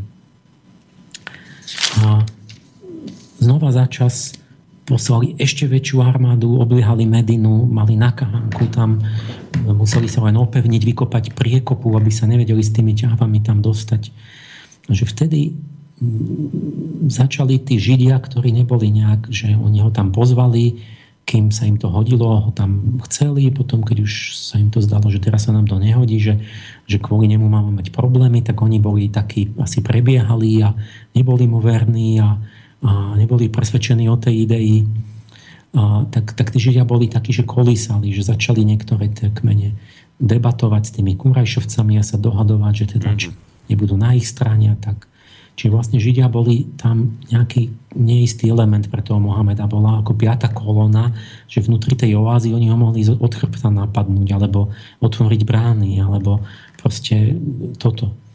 A, takže no a v tej tvrdej, a, v tej tvrdej Arábii za zradu vraj bola smrť, tam bol aj za to ukradnutie chleba smrť a tak. A že on napriek tomu urobil že bol taký benevolentný, že prvýkrát iba vyhnal nejaký kmeň. Ale že druhýkrát, keď sa to stalo, takže už nechcel tomu robiť, že oni proste ho môžu zradiť hoci kedy a že vlastne by ich pozabíjali, že teda jasné bolo, že ide o to, že, že by ich boli všetkých vyhľadili tých moslimov, keby boli zvyťazili tí kurajšovci. Takže už to nechcel riskovať, ale teda, že mohol ich znova vyhnať, ale tam zase povedali, no áno, ale že oni by sa aj postavili proti nemu a tak. Takže urobil to, že už ich ani nepustil, nevyhnal ich, mm-hmm. ale že nedal ich jednoducho zabiť, že ja, že vy vás odsudzujem, ale že tam je v tom niekde napísané, neviem kde, že, že a povolám nejakého súdcu, že mali asi taký zvyk, že si zvolili súdcu, nejakého nezávislého, ktorému dôverovali obe strany, ja neviem, ale či tí Židia, ak mu dôverovali, a že ten vás bude súdiť. Takže vraj nejaký sudca povedal, že teda oni si zaslúžia, že teda musia zomrieť. Ale není jasné, čo urobili, lebo vraj nedošlo k tomu, že sa proti nemu postavili. Nenapadli ho. Ale že vieme, že vyjednávali a že to bolo neisté. A, takže nevieme, čo sa presne stalo. Moslimovia hovoria, že ich zradil ten kmeň. Ako tak. Mm-hmm. Zradil znamená, že by mali nejakú záväznú dohodu, tú ústavu z tej Mediny, čo hovoria moslimovia, že tam bola ústava oni sa stali zradcami a za to bola smrť. No a tí historici hovoria, áno, to hovoria moslimovia, ale nemáme doklady z druhej strany, že či teda vôbec tá ústava bola vtedy taká jasná, spísaná. Tak. Čiže bola tam, alebo nie, zradili, alebo proste len povedali, že no my už teraz s tebou nechceme spolupracovať. V každom prípade toto sa stalo vlastne tradičnou tou zámienkou na to, že Židia sú zradcovia, že je to nepriateľstvo Proste. Keď tam je Židom. zárodok toho nepriateľstva. A, a, áno. A keď obliehali tú Medinu a vlastne išlo im okrk a vlastne obvinili tých Židov, že by boli mohli spôsobiť, teda, že by ich boli prišli o život kvôli ním. Uh, takže toto zostane tiež otvorené, že to sa nedozvieme. Sú tam tie náznaky, teda, že ústava že chcel urobiť tak intuitívne, že chcel urobiť poriadok vládu zákona, chcel urobiť nejaké spolužitie. No, keď mohol, najprv ich pustil, bránil sa, obliehali ho, išlo im asi o život, lebo vlastne to bol, proste on urobil nejaké, čo sa vôbec nesmelo. Um, je tam možnosť, keď chcem, chceme pochopiť to tak, že, že v rámci tých tvrdých zákonov vtedy, že sa bránili, že boli vo vojne, že tam hoci teda no. Nie, nie, no není tam, že oni začali bojovať znútra, tí mhm. Židia. Je tam len, že to hrozilo, že, že niečo dojednávali, že, že chceli zradiť a tak. Mm-hmm kontraverzná udalosť. Nevieme teda z tohoto, z tohoto stále ako keby nevieme. Keď sa na to tak jednoducho pozriete zvonku, že prišiel ako host, začal tam radiť a robiť poriadky, začína to tým, že príde ako cudzí host a končí to tým, že všetkých buď zabíja, alebo vyženie, kto, kto, kto neplní to, čo on chcel. Takže, no, ale neviem, že a mal dobrý úmysel, chcel, vlastne vyhnal tých a vlastne robil to, že, že proste oni nechceli jednoducho. Uvidíme ten, ten koniec života. Teraz proste som si lepšie pozrel tam vrá veľmi zaujímavé svetlo na to, že ako to nakoniec teda Mohamed myslel práve ten moment, kedy už on zvíťazil Arabia bola jeho toto, lebo toto stále tak, že jak to bolo, išiel, bránil sa a útočil, bol agresívny alebo, alebo čo.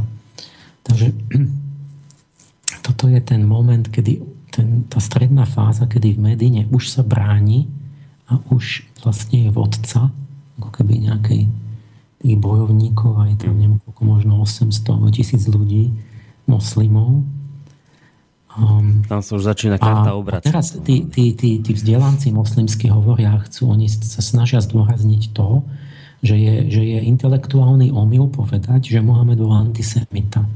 Lebo že dôvod, prečo popravili tých kúraj, tých, ten kmeň, nie preto, že sú Židia, ale preto, že ho ohrozili, že boli zradcovia.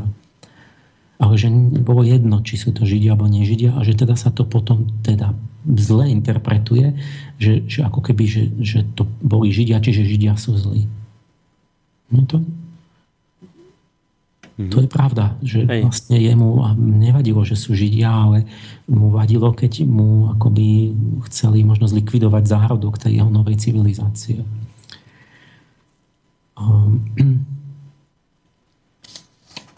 takže a tu vyzdvihujú tí, že tam on mal ústavu, kde definoval tu um, umma, to je obec, a že vidíte vzor Mohamed, umma, člen ummy, bol, bol žid, bol pohan, bol moslim, bol súčasťou spoločnosti. A platili spoločné zákony, nám nejaký vzájomný rešpekt, nejaká spravodlivosť. A že Mohamedovi nevadilo pohan, nevadil žid, nevadil, že, že proste on zorganizoval súžitie. Ale znova ešte si môžeme tu, že ale dobre, ale veď on nemal takú moc, aby mohol ešte diktovať všetkým, takže musel byť nejak zorganizovať, keď tam prišiel súžitie spoločné. No to ešte, kto vie, či nemal on tie tie imperiálne úmysly a tak to už vtedy. A to až tá smrť, ten koniec života a pravdu o človeku odhalí. Hmm. Takže idem ďalej k tomu, že hmm, čo to tu mám? Počkaj, už sa chceš dostať kde si, kde... Áno, k tomu záveru. Záveru života. No dobre, tak si to pohľadaj pekne. Ja, teraz, ja ti teraz dám priestor na pohľadanie, lebo idem pustiť takú minútu 30 zvuč, eh, hudobnú prestávočku si dáme, lebo nám tu pribúdajú aj maily, takže vyzerá to tak, že by sme túto tému, ten záver stihli určite do 19. hodiny a potom tú poslednú hodinku medzi 19. a 20. budeme riešiť otázky mailové, takže si to kľudne teraz pozri. A ešte predtým, ako sa dostaneme k záveru života Mohameda, si robíme jednu krátku hudobnú prestávku.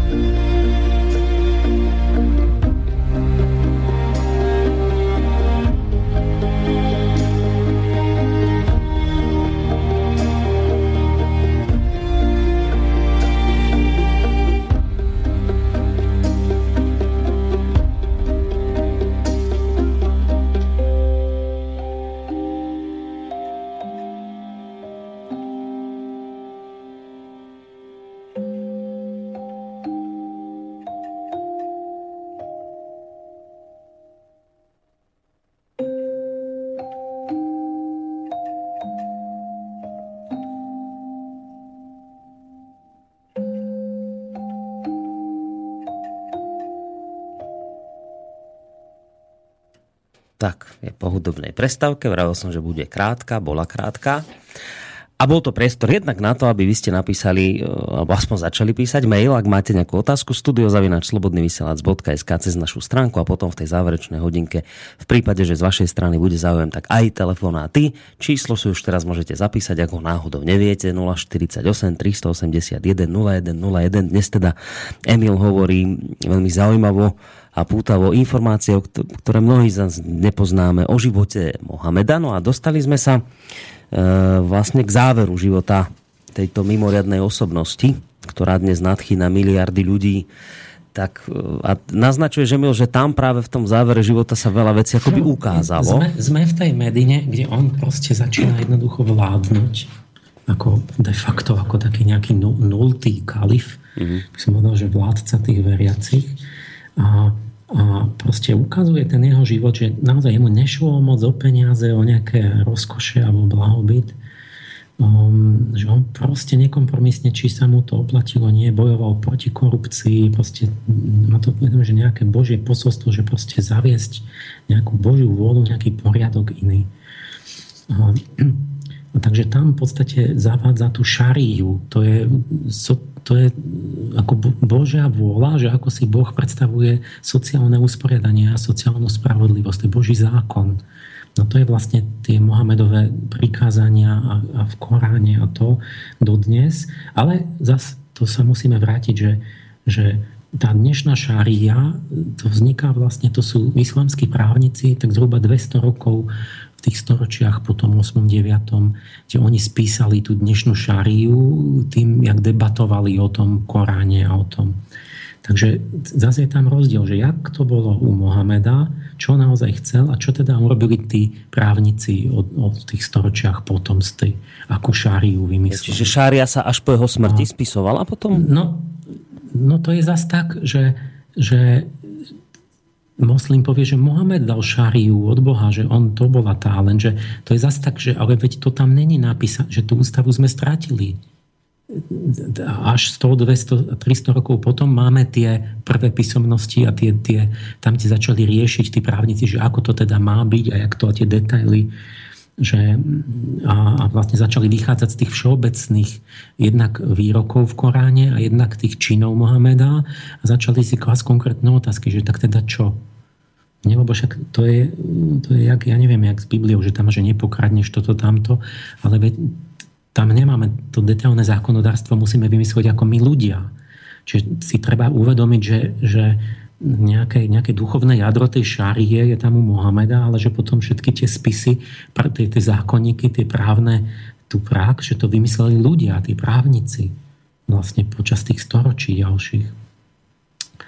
A, a to je ďalší problém, ktorý vlastne sú tam rozpory, je to anachronické, proste sú tam veci z toho 7. storočia, že to proste dneska nejde, ale k tomu sa vrátim, k tomu.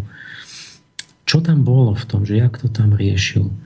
Um, napríklad ten, ten, to postavenie ženy, že ja súhlasím, oni ukazujú tí nejak ospravedlňujú islam, že, že dobre, dnes žena, ja neviem, v Arábii nesmie žena šoferovať, neviem, či viete. Nesmie voliť a byť volená. Ste, uh, ale inde môže, v Kazachstane žijú normálne, alebo čo. Teda nemá, ona nemá rovnocené postavenie a úplne a tak a stále tam je tá klasická rola ženy, ale, ale pravda je, že nás musí zaujímať, že tam v 7. storočí prišiel Mohamed do nejakej situácie, kde bola arabská žena. A čo urobil? Zhoršil alebo zlepšil postavenie ženy? Zlepšil. Dal im akoby zlepšil proste postavenie ženy, aj keď neurobil to, čo my máme, že 20. storočie, že úplná emancipácia ženy. Mm-hmm. Čo ale čak to blbosť, to nemohol ani o, vtedy. Tak čo urobil on? Oni mali aký vzťah k ženám, že žena nebola ani človek, proste muž bol a to dcera, že céry zase ďalšia oštara na krk živiť ju, zakopali ju do piesku. Ďalšiu dceru že ani nebolo, že proste kúdne zabíjali ich. Že ja neviem, bolo nejaké kameňovanie cudzoložníc a čo bolo len prevzaté z židovského zákona starého. Tam je to. A teraz hm, Mohamed toto polepšil. Bolo neomedzené mnohoženstvo. Mohamed obmedzil na, na štyri ženy že každý môže mať moslim 4 ženy, ale aj len to len vtedy, keď sa vie postarať tak, ako im patrí. Čiže nie, keď je chudobný a nevie im zabezpečiť. A, takže obmedzil počet žien, tým to trošku zmiernil. Um, samozrejme s jednou výnimkou, okrem proroka samotného, ktorý mohol mať nejakých tých 9-10 žien. Mm-hmm. A, a teraz znova sa môžeme že môže mať dva druhy toho zmýšľania, že zlomyselné a dobromyselné, že aj hlap, tak akože ostatným zakázal, že iba 4 ženy, len on si nechal, že môže mať aj možno 12 alebo koľko. Tak uh, tam mal ten zlom, že jemu tá Chadidža zomrela, aj ten Abu Talib, ten striko a vtedy, vtedy už vtedy potom utekajú do tej Mediny, že to už úplne nová fáza a potom si brali iné ženy. A teraz tam môžem, že tak on teda, á, tá rozkoše si dopravil veľa žien. A, ale, ale nevieme. Lebo tam je druhá možnosť taká, že napríklad, že kto vie, čo viete, že čo keď to boli star, nejaké staré ženy. Boli všelijaké u Židov to bolo tak, že bol levirát, že keď zomrel žene manžel, automaticky sa stávala manželkou jeho brata. Lebo žena musela niekde byť, musel ju niekto prichýliť. Tam, tam žena v arabskej pušti bola neprežiteľná. Nie, nie, ona sama nemohla prežiť bez muža. Uh, takže čo keď si on zobral aj že nejaké príbuzné a takto, že boli u neho pod ochranou. Uh, čo keď, veľmi dobrý dôvod, že on mal zvláštny dôvod, totiž politický, že prostredníctvom svadieb on sa snažil vytvoriť aliancie politické. Takže zobral si dceru nejakého náčelníka mm-hmm. aj toho, aj toho, aj toho. Nie, a ja to, a verím tomu, že to mu bolo dôležité a že, že proste ešte to takto urobil, že to bol zvyk. Čiže mám možnosť veriť, že nemal, že tie ženy nemal z, z, iba z nejakého sebeckého dôvodu. Uh-huh. Keď chcem. ďalšia kontraverzná vec, že na zobere si najmilšiu manželku Ajšu, 9-ročnú, 53-ročný Mohamed, 9-ročnú. No, podľa našich zákonov to je trestný čin. Ja, pedofil Mohamed. Taký chlípnik, 9-ročnú, za manželku. A keď chceš, tak, ale, ale a čo keď to bolo tak, že že oni to tam robili a že aj neviem, v Indii sa síce nevydávajú ich, ale zaslúbia pri, pri ja neviem, trojročných. Už sa hrajú detičky maličké, že to bude moja manželka. Ale to neznamená, že už majú deti, alebo čo. Mm-hmm. Tak, ja, ja neviem, a čo keď to bolo tak, že ja si viem predstaviť, že to bola nejaká, neviem kto, a to si uzober, to bude moja žena a tak ďalej, a že s ňou nespal, 9-ročná. Mm. Že proste sa o ňu staral a tak ďalej. Nie, nemohlo to byť tak? Ja, ja som ochotný veriť, že, je, že to takto bolo. Že to mohlo, ja neviem, ale je tam tá možnosť. To sú tie veci, že čo nedozvieme sa a nesmeme si vybrať náš podľa subjektivity, tu, že čo, čo túžime nejakú, že keď som no, chcem vidieť zle, tak poviem, že to bolo tak a keď dobre, takže tak. Ale, ale vlastne je to otvorené, ale, ale viem si predstaviť aj to, že, že proste ja môžem si ju zobrať tú ajšu a že potom s ňou mám deti až, ja neviem, keď je staršia a že ju nechám a že proste mám ako dceru a je to manželka. A, takže tam k tomu, k tomu kameňovaniu, že tam vlastne bol predtým už zákon, že kameňovať ich a že tá, tú Ajšu raz obvinili. A, a že on ju nedal kamenovať že niekde sa stratila na nejakej karaváne a niečo bolo, nejaký problém a že teda by ju mali kameňovať, lebo bola možno s niekým. A máme toto nejak zmiernil zase. Že povedal, že nie, že bude len 100 rán byčom za to a aj to, keď je dôkaz.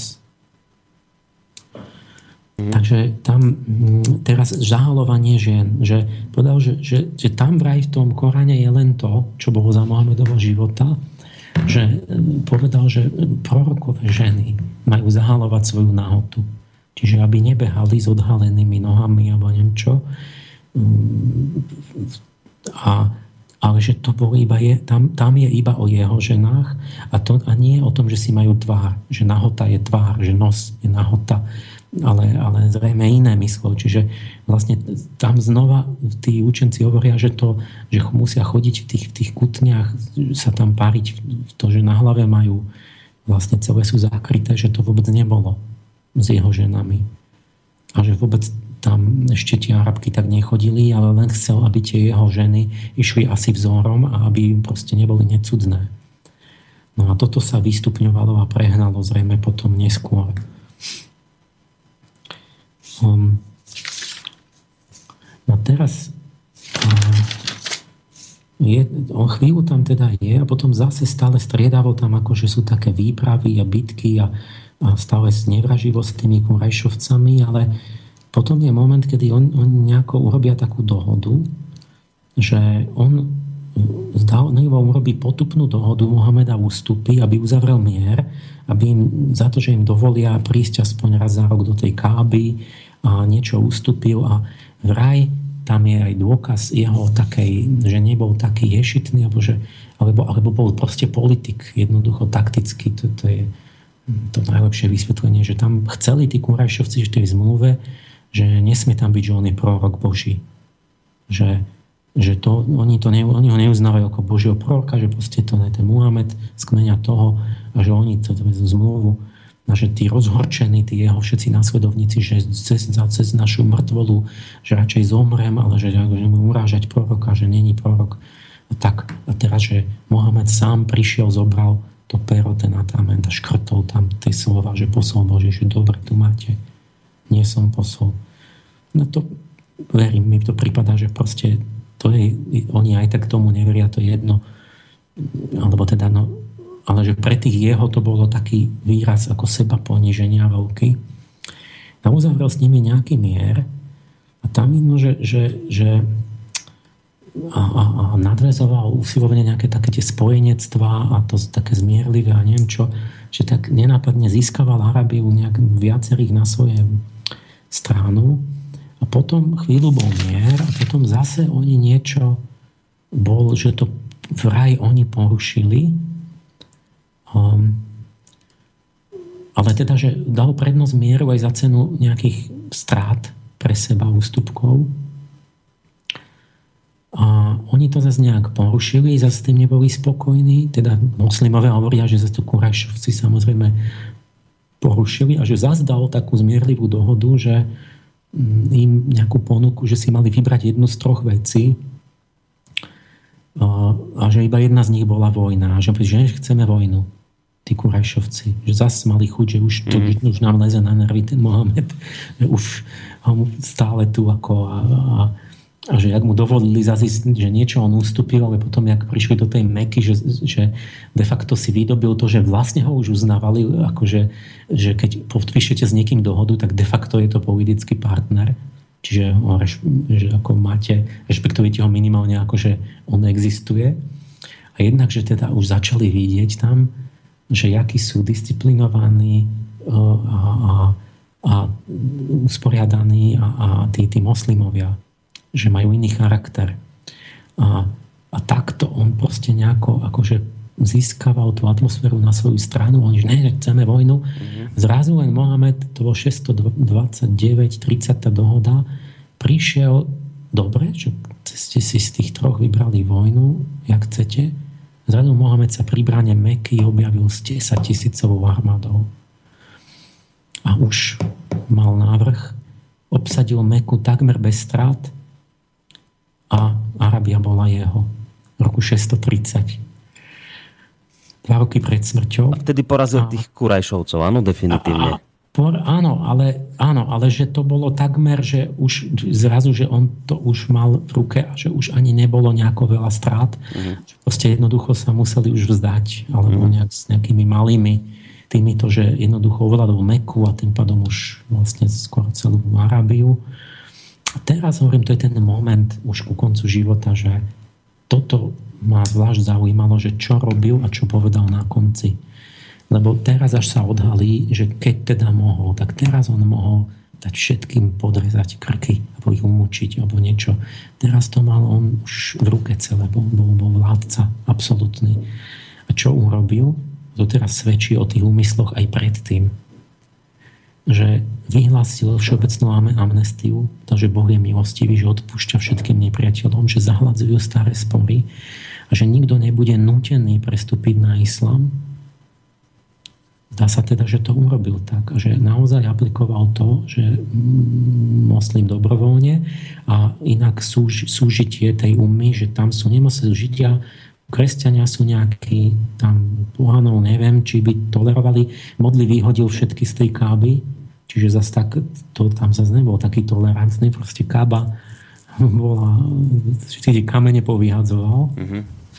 To tuším ani nejak hm, modlo služobníctva nedovolil, ale proste nepomstil sa a ne akoby využil to, ale a z toho vidno, že jemu naozaj išlo o zmierenie že mu išlo o to, aby, aby nastolil nejaký nový spoločnosť, ktorá už nebude, že stále sa budú mstiť a dokola a väčšine a bojovať a zase tí príbuzní, ktorým boli pozabíjani a budú nenávidieť. A on prerušil to koleso vlastne toho oko za oko, ten zub za zub. E, proste povedal, že teraz niečo bude iné dôležité, nie tie kmeňové, proste tá pícha, tá prestíž, tie, tie, tie pomsty a, a toto. A, a, proste nechajme staré veci a budeme teraz žiť, ale budeme mať tu zákon, ktorý bude nejaký pre všetkých a budú iné veci dôležité. Takže toto, ten koniec po jeho víťazstve vrhá vlastne dobré svetlo. Mm-hmm. To je pravda, ak, vie, ak viem o všetkom na, na tého omyslu, lebo toto svedčí o tom, jak to celé myslel od začiatku. Mm-hmm. A teda v tom roku 632, už to je 60 ročný, zomiera, nastal nebývalý mier a bezpečie v celej Arabii. Čo vykorenil tie kmeňové šarvatky, vojny, pýchy, pomsty a tak ďalej a posunul to naozaj tú, tú, tú, tú zaostalú civilizáciu na no, úplne nový vyšší stupeň. Začína vlastne tá moslimská civilizácia, ktorá sa tým dostala na, na roveň, na partnera tej perskej a tej, tej kresťansko-rímskej a, a, a tak aj zosilnila, že vlastne aj zakrátko porazila obidve. A, a vlastne dobila aj Byzanc, časť Byzancie, Perziu, celú Severnú Afriku 100 rokov po Mohamedovej smrti. Moslimovia 632 zomiera Mohamed a 732 tam pri Poati je niekde pod Parížom Karel Martel bojuje s moslimami a Číňania v Čanšane proste na čínskych hraniciach za 100 rokov ovládli pol sveta.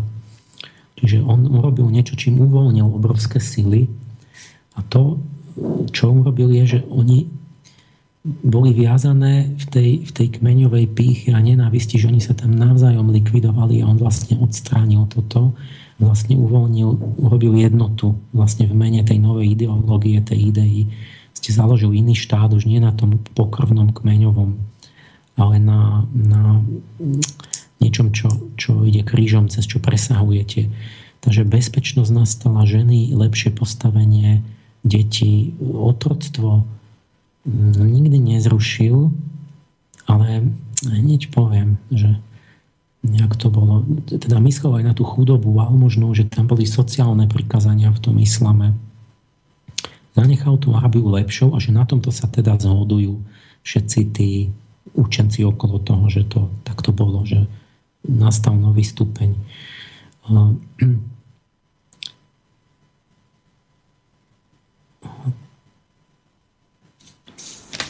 Momentík. Ešte niečo k jeho životopisu. Dobre, lebo... Áno, áno, teraz mám tú, tú perličku, to, čo ma najviac potešilo, že e, čo som minule, to som ešte nevedel presný obsah, vtedy som nevedel, že toto že 632 starý Mohamed 60 ročný ide na púť do Meky s tými svojimi a konečne tam môže ísť už. Um, to je rok jeho smrti. Zanedlho sa vráti domov a v náruči tej Ajši zomiera, je mu zle a tak. A už to tuší a má poslednú reč. A to sa volá rozlúčková kázeň. A to je vlastne taký jeho testament a ten odkaz. A tam posledný krát zhrnie, o čom išlo, čo, čo je, na čo ten Korán, že čo majú robiť, na čo nesmú zabudnúť. A to už je ako vládca Arabie. A hovorí, ľudia, počúvajte dobre, tam niekde na ťave si ho predstavujem, že už tu nebudem asi dlho a počúvajte teda dobre, že čo vám odkazujem, zanechal som vám knihu, kde máte prikázania, proste tú Božiu vôľu v Koráne a, a trikrát sa ich opýta, že, že Allah, mi je svetkom, doručil som vám posolstvo. Že áno. Čiže na konci ako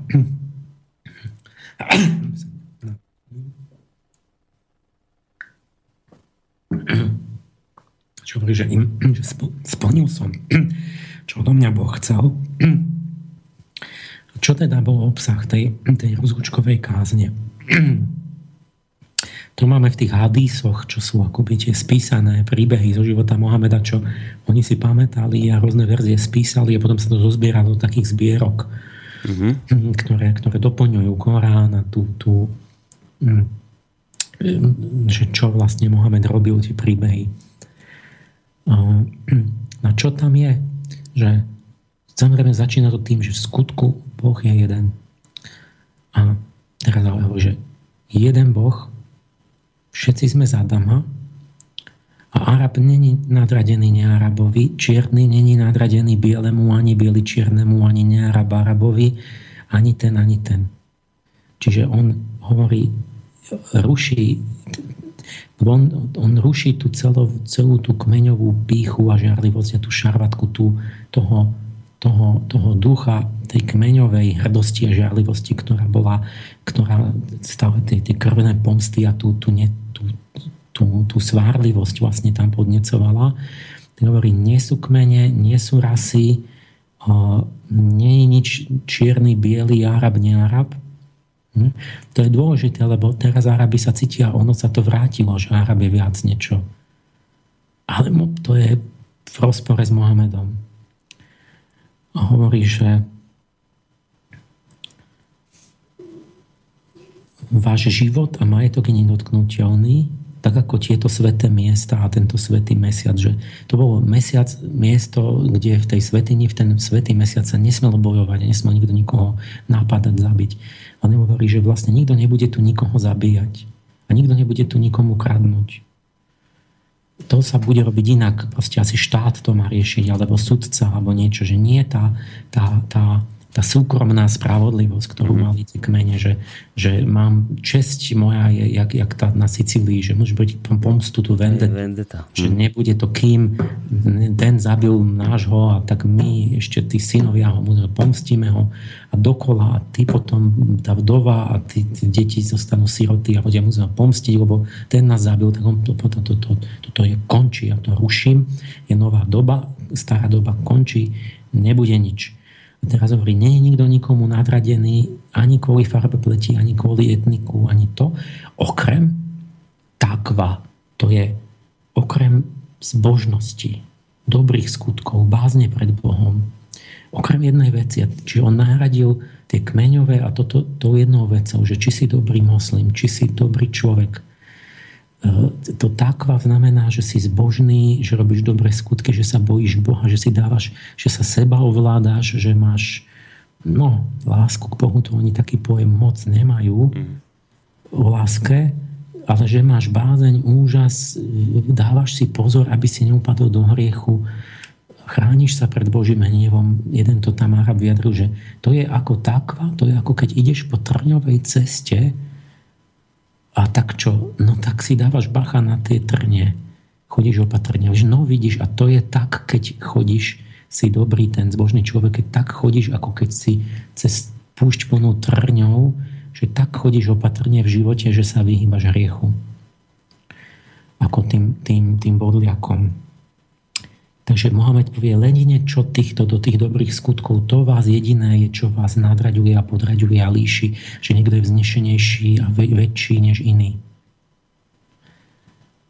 A to je to, čo som ja hovoril, že tuším, že ja vidím, cítim, že to takto on myslel a teraz ale to ma potešilo, že teraz áno, on to povedal v tej rozhodujúcej poslednej kázni, presne to, čo som hovoril, že si myslím, že on urobil len jednu vec, že teda áno, moslim je nad nemoslimom, ale, ale tam ešte to má ten pôvodný význam, že teda naozaj ten, ktorý je ten lepší, je lepší než ten, kto je bezbožný.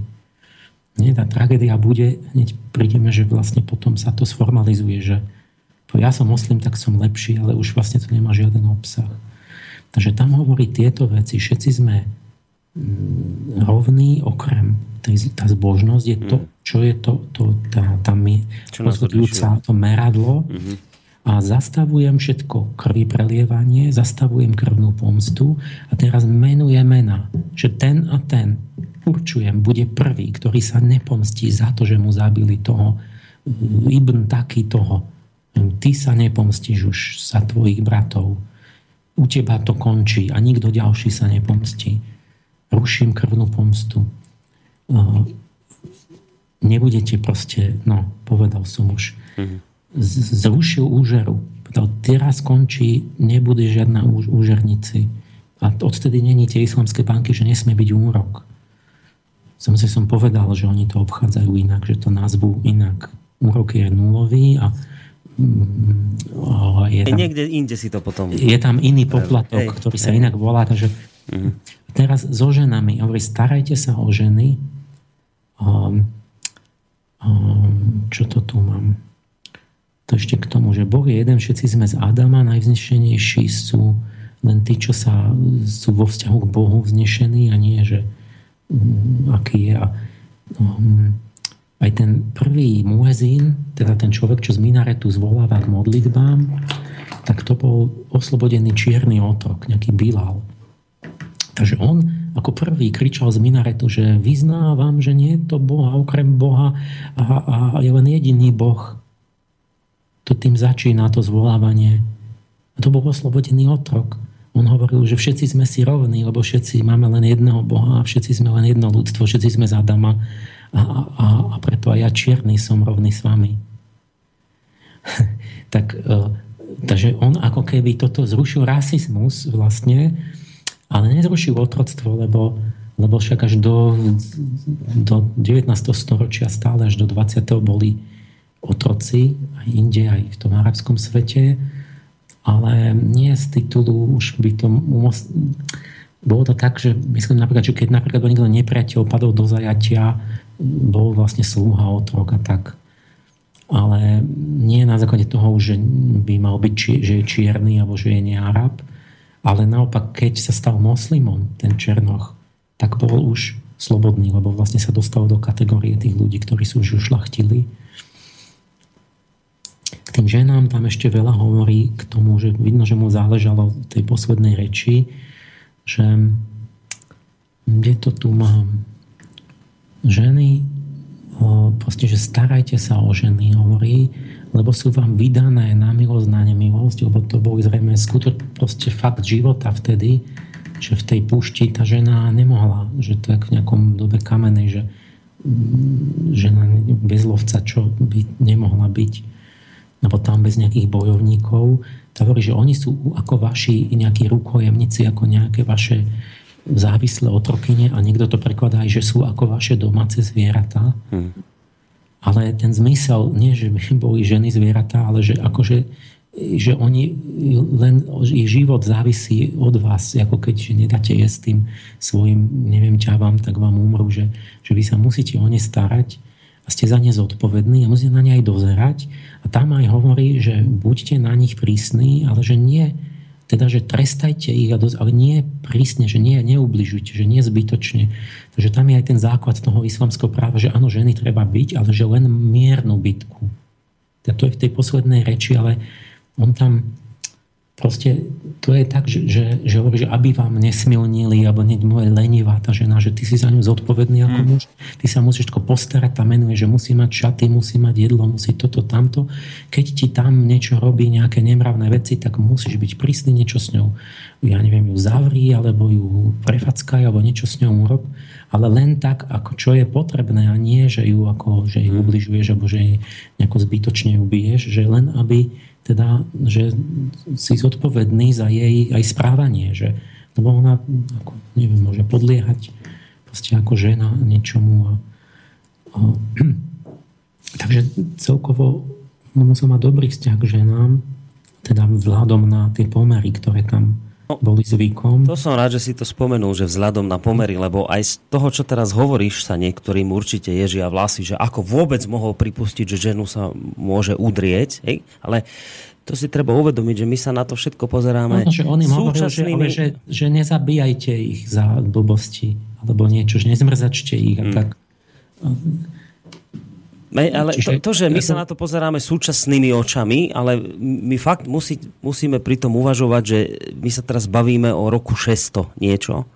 O úplne iný svet, úplne iné pravidlá fungovali. To, to, keby sme sa tam ocitli, tak sa tam 630, 632 a to sme mimo civilizácie vyspelej. Hej sme vlastne v tej puštnej divočine. Čiže ja tým chcem len povedať, že, že jasné, že niekoho to pobúri, že ako on vôbec mohol pripustiť, že ženu sa môže udrieť a vravím, ale musíte chápať dobu, v ktorej on žil, tie súvislosti, v ktorých on toto všetko hovoril a porovnať to povedzme s, tým, čo bolo pred ním.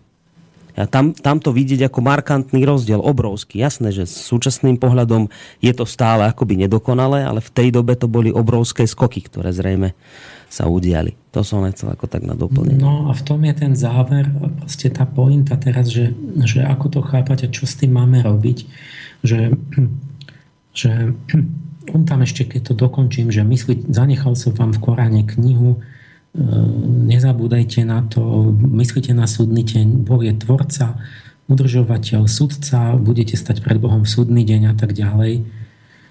Bude vás súdiť podľa zbožnosti vašich skutkov tak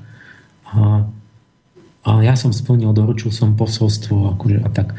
A teraz tá, tá moment, že áno, že, že čo teraz s tým, že veď on to je nereálne si mysleť, že on by tam mohol niečo, že hoci kto by prišiel, mohol len posunúť niekam o nejaké ďalšie kroky tú spoločnosť. Nemôže preskočiť do 21. storočia. No ale čo teraz my? Že teraz vlastne to riešenie je podľa mňa v tom, že a musíme, no proste to, čo urobili kresťania už nevyhnutne, že musí byť nejaký vývoj a my, my len v tom, v tom islame sú založené tie fundamentalistické určité tendencie. Jak som povedal, že Korán teda je priamo Božie autorstvo, je nemenný doslova literárne že teda ten Mohamedov vzor chápu, toto je ten fundamentalizmus, že sa bere všetko fyzicky doslova. Že keď to teda Mohamed urobil tam vtedy, v tom 620, tak to isté budeme robiť väčšine, až do konca vesmíru. Aj keď už nežijeme na pušti a je úplne iný svet. A keď to tam napísané je, tak to bude tak stále. A, pritom to môžu byť neaktuálne tie veci, alebo proste, že to, co takto nedá, z toho, z toho musí sa ten islam z toho fundamentalizmu oslobodiť. S tým treba, tomu treba podať ruku ako priateľskú musí byť schopný vlastne ísť na to tak, čo vlastne aj viac menej, kresťania to, my sme to urobili, že sa nedívame na tú literu toho zákona starého, alebo možno ani hm, nový není problematický, lebo je vlastne iba volá také tá láska zmierlivá, že dívame sa na zámer, že áno, tam vtedy Mojžiš áno, tam dal zabiť toho, ale, ale že proste to smerovanie, zámer, že kam to chce ísť, že aký bol úmysel toho, ale to predpokladá, že vlastne my musíme si uvedomiť, že my sme ako keby spoluhľadači alebo spoluinterpreti že, že je to aj na ľuďoch. Že, že proste by sme si museli vedieť priznať, že to, čo ja tvrdím, že ja, tá stredná pozícia moja, tá, tá múdrosť vždy je niekde v strede, že ja uznávam, že je Bože zjavenie. Že je tu nejaké zjavenie, ktoré proste máme vážne. A, a že aj Mohamedovi tam nebol, že tam nebol Gabriel, alebo že tam nebolo, ale, ale že vždy musím rátať aj s tým, že či to boli nejaký Ježiš alebo niekto, že vždy je aj spoluautor človek. Lebo keď tu je nejaká inteligencia vyššia alebo niečo, ktorá to tak ide to aj tak, je to zjavené cez človeka, cez jeho fyzickú schránku. Nakoniec tam behajú elektróny v mozgu na konci toho zjavenia. Aj keby to hýbali tie duchovné bytosti, tak na konci to prejde cez fyzickú konštitúciu nakoniec až človeka, ktorý cez jeho kultúrnu konštitúciu, cez jeho vzdelanie, cez jeho zvyky, cez jeho chápanie, ktoré všetko toto je obmedzené a človek to nejak pochopí aj keď, je, by to bol priamo impuls naozaj od Boha alebo od tých anielov, tak človek to vždy v tej svojej dobe na tom svojom mieste nejako pochopí a tým pádom on je taká prízma, také sklo, cez ktoré to zjavenie prichádza a že ani ten Boh nemôže zrazu proste celú múdrosť, akože zrazu by bol dokonale osvietený, že, že to zjavovanie je postupné cez ten nejaký vývoj ľudstva a že vlastne musíme vždy brať, že je tam tá ľudská zložka v každom zjavení a, za ktorú sme my zodpovední a ktorá potom je schopná vývoja, že to je na nás. Že musíme sa vyvíjať, prepracovať k tomu, že ako teda tento ten náš prorok to myslel, o čomu išlo a čo by urobil Mohamed, keby bol tu dnes. To isté by urobil, čo v 7. storočí. To znamená, že už nemôžem byť ako decko, ktorý len nasleduje nejakú literu a vlastne ako keby som musel ja mať tú duchovnú inteligenciu a povedať si aj si položiť aj tú otázku, že čo by povedal Mohamed dnes a tu? To isté? Alebo niečo iné? Že už nie som len, že poslúcham príkazy vonkajšie, ale že vlastne chcem vnútornejšie pochopiť to náboženstvo aj úmysel, ako by sa vžiť do ňoho a vedieť, že nie, on by, on by to robil inak dneska, lebo vlastne v skutočnosti v jadre išlo o to a o to, že chcel, ja neviem, spravodlivosť, že chcel zlepšiť vzťahy, že chcel a tak ďalej a teda si povieme, že on by bol takto a takto takto by to bol urobil. a na to musíme nájsť aj odvahu, ale aj schopnosti, že potom sa nepohádajú všetci. Ale to je tá duchovná veda moja, to je to, že schopnosť duchovne myslieť, mať duchovnú inteligenciu tak, aby nebola subjektívna, aby nemal potom každý, že je 1500 siek, tak každý má iný názor. Čiže to je, to je medzi, medzi fundamentalizmom náboženským a medzi nejakým sekulárnym úplným rozpadom, kde každý má svoj názor je, je tá Michaelská stredná cesta, že tam, tam kde, kde sme sami slobodne vo vzťahu k tomu náboženstvu, ale ako, ako poznajúci, a ako, a, ale a nestratíme to náboženstvo, ani sa nerozhádame, ale, ale nie, nie sme nesvojprávni, že poslúchame nejakú literu slepo. Ale sami dospejeme, spoznáme a, a prepracujeme sa k tomu, a môžeme potom povedať, že nadvezujeme na Krista, na Mohameda, a, ale nie sme hlúpi.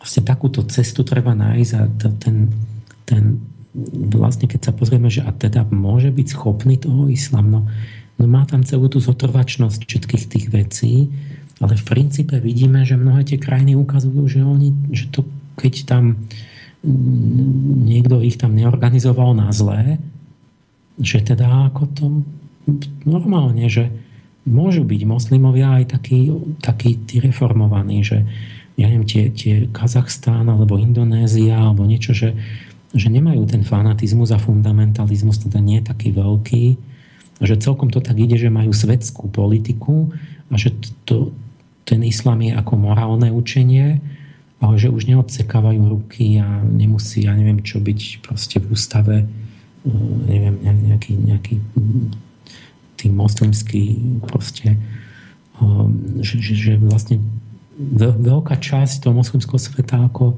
bola schopná aj sa boli tie, tie príklady toho, že sa učili od západu a vlastne zlúčili s nejakou modernou spoločnosťou a povedať ten islam, keď chceli.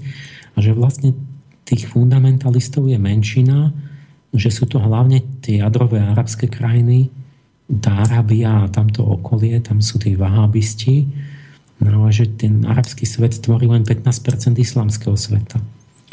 A tam je najväčší ten problém, že tam za tie petrodoláre obrovské pod ochrannými krídlami Spojených štátov amerických s horlivým prísluhovaním Európy oni šíria vlastne tu, platia všetkých tých, stavajú mešity a platia tých imámov, ktorí šíria tú agresívnu ideológiu. Čiže nakoniec, keď sa pýtame, že čo je na Mohamedovi, že ten zlý Mohamed, tak zistujeme, že prichádzame sami k sebe, že to vlastne my platíme tú zlú verziu toho islamu. Hm. Čo je pekný záver, hm. že príjmaš k seba poznaniu, že, že my, my vlastne lejeme tam peniaze a do, do toho najhoršieho, vlastne čo potom, čoho sa potom desíme. Toto sú tie paradoxy života typické. To je skoro vždy takto, to prídete. A tým som chcel akoby tak aj vyvážiť, že treba sa báť, treba vedieť, to je hrozba. Není to v poriadku, to ne, ne, nedá sa, že tu proste len tak bude, že zrazu bude Islamská republika, mm. Nemecko a Francúzsko, čo však oni oficiálne hovoria, že to bude. A nebodaj ten, ten, ten zadebnený islám a potom zrazu bude neskoro. Ale tá možnosť je v tom, že áno, ja viem Mohameda vidieť dobrom. Viem veriť tomu, že a sa môžem pridať k moji kedysi priatelia, tí bahaisti, oni nie sú moslimovia, alebo že moslimovia ich tam väznia a tak. No ale predsa len sa to podobá, lebo to vzniklo v Iráne, že majú celú tú postupnosť tých prorokov. Takže oni majú len, len nedodržali, že Mohamed je posledný prorok, ale majú ešte, že teda predposledný, lebo ešte prišiel Bahá'u'lláh, zakladateľ bahaizmu, ale majú tam od Abraham, Izák, Jakob, Mojžiš, Ježiš, Mohamed, Bahá'u'lláh postupnosť tých prorokov, čiže oni si veľmi vážia toho Mohameda a oni eh, hovorili o ňom len, nielen, že nejaký Mohamed, ale ej Hazraté Muhammad, jeho vznešenosť Mohamed. Majú čistý obraz ako prorok, čistý ako oheň, cnostný, ktorí všetko proste ten najlepší obraz majú o ňom. A ja som teraz v tejto relácii vlastne chcel preskúmať, že či že keď v, tej, v tom priestore toho, tej interpretácie, kde nemáme dôkazy a všeličo nevieme, že, to, jak to bolo presne, že či je aspoň mysliteľné si predstavovať takéhoto Mohameda hmm. znešeného, ktorý mal dobrý úmysel a chcel pozdvihnúť tých Arabov a proste dal nejakú konkrétnu odpoveď a konkrétnu verziu tých najnevyhnutnejších v tej chvíli proste mravných zákazov, príkazov na ten pokrok. Hmm. Ale ten jeho úmysel bol čistý, vznešený. No moja odpoveď je, že dá sa tomu veriť. Dá sa predstavovať si Mohameda takto, že dokonca tam dá sa tušiť, ako keby aj nepriamo z tých jeho, jak tá, jeho posledný prejav a tak, a to, čo urobil na konci, že to takto bolo, že to není len čistá voľba, že to takto naznačuje tá situácia. Aj keď toho plno iné nedoriešil a vlastne to potom oni čo chcem povedať, že, že máme možnosť ho tak vidieť a ja doporučujem, že vidíme ho tak. Lebo to je to, čo keď, takto, keď zvíťazí toto videnie Mohameda a vlastne spojené potom s tým, že treba sa držať jeho zámerov a nie litery, tak sme vyriešili ten, ten stred civilizácií. No, ťažko potom to čokoľvek iné povedať. Hádam len toľko, že si dáme hudobnú prestávku, počas ktorej budete môcť ešte hlbšie porozmýšľať nad tým, čo teraz Emil povedal a ako toto celé ukončil a pozerám, že nám ostáva taká necelá 3 čtvrte hodinka do konca, takže tu vyplníme vašimi otázkami.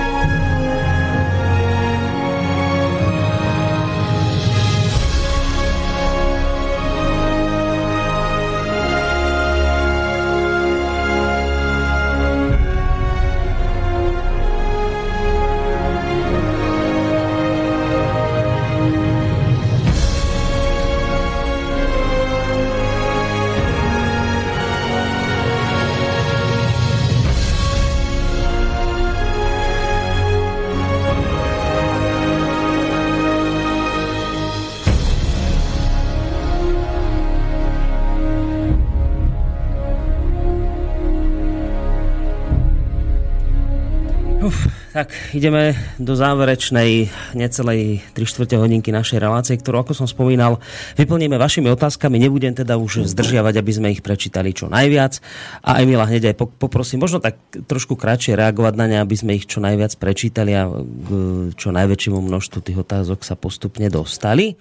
Takže idem tak, ako mi prišli, e, keďže som v úvode povedal ľuďom, že sa môžu pýtať na čokoľvek, tak mnohé z tých otázok budú aj mimo tej témy, ktorú sme teraz rozoberali. Prvá je od Kristiana a pýta sa takúto vec. Aký má názor pán Emil Pálež na ľudský mozog?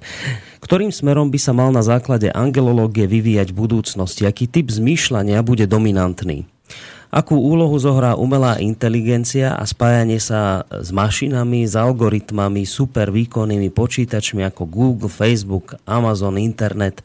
Bude nám umelá inteligencia na úžitok, alebo to bude nástroj mocných na ovládanie ľudstva? Nehrozí, že umelá inteligencia bude slúžiť len hrstke ľudí? Pýta sa náš poslucháč. Na takúto v podstate vizionárskú vec od teba, že či by si sa teraz nezahral na tého, takého vizionára, že ako to teda dopadne. No tak jasné, to pre mňa sú hračka hociaké otázky. Vše, vše otázky, ja som v podstate ten bývalý odborník na umelú inteligenciu. No. Ja som sa pokúšal skonštruovať vlastne v čase, že kto som tu aj hovoril, keď ešte odtedy už bolo plno filmov takých, že o tom, čo aspoň nie, teraz v posledných rokoch. No ale to, to, to je strašne veľa v tej otázke, že, že ak by sa mal vy, či to myslí, že ak by sa mal vyvíjať mozog, alebo mysel, alebo myslenie, on asi mierí on mierí ten posluchač tou otázkou konkrétne na asi fyzický mozog a tú kombináciu s tými s, tou, s počítačmi, nie? že toto je celé v jadre. Tak, tak to chápem asi. Lebo jedna vec by bola, že ako sa má vyvíjať duchovne človek ďalej. Iná vec by bola, že či, ako sa má mozog, tie štruktúry, či sa môžu, majú vyvíjať niekam. A tretia, tá, tam asi najviac okolo toho, že teda či, hm, že či ten vývoj teda ide smerom k tým kyborgom a k tomu hybridnému človeku medzi mozog sa začne kombinovať s počítačmi A trúfneš o, tých, teda? o tých duchovných sme inokedy hovorili, možno to je o tom, o tom vývoji samotného čistého mozgu, to je vážna vec.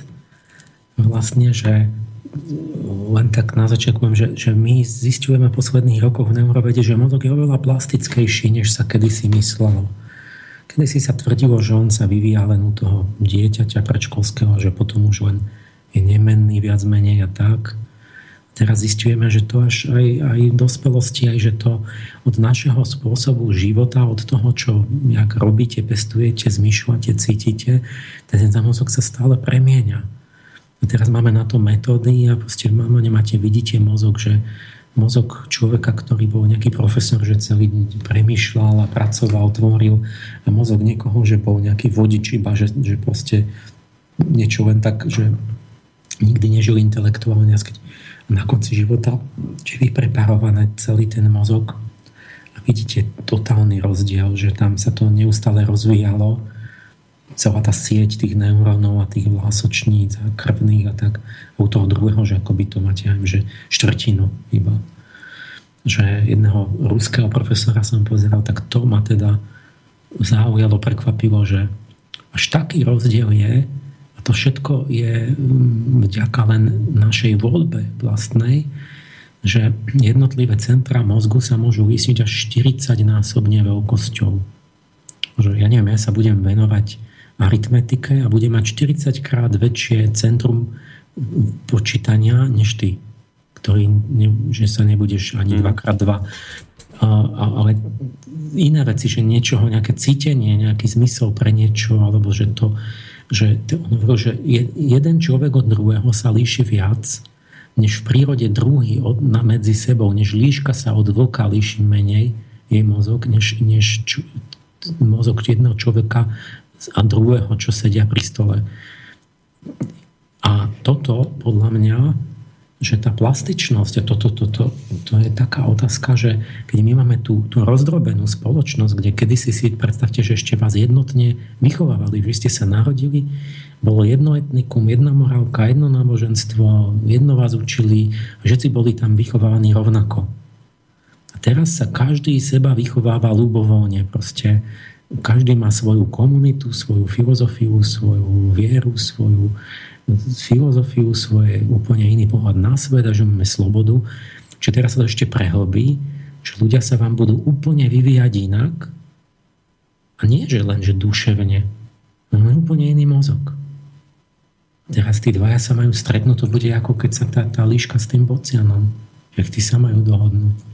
Čo to bude hmm. vážny problém. Že len keby sme brali len vplyv kultúry na prírodzený vývoj mozgu bez tých technických zariadení to bude už, to už len je veľký problém.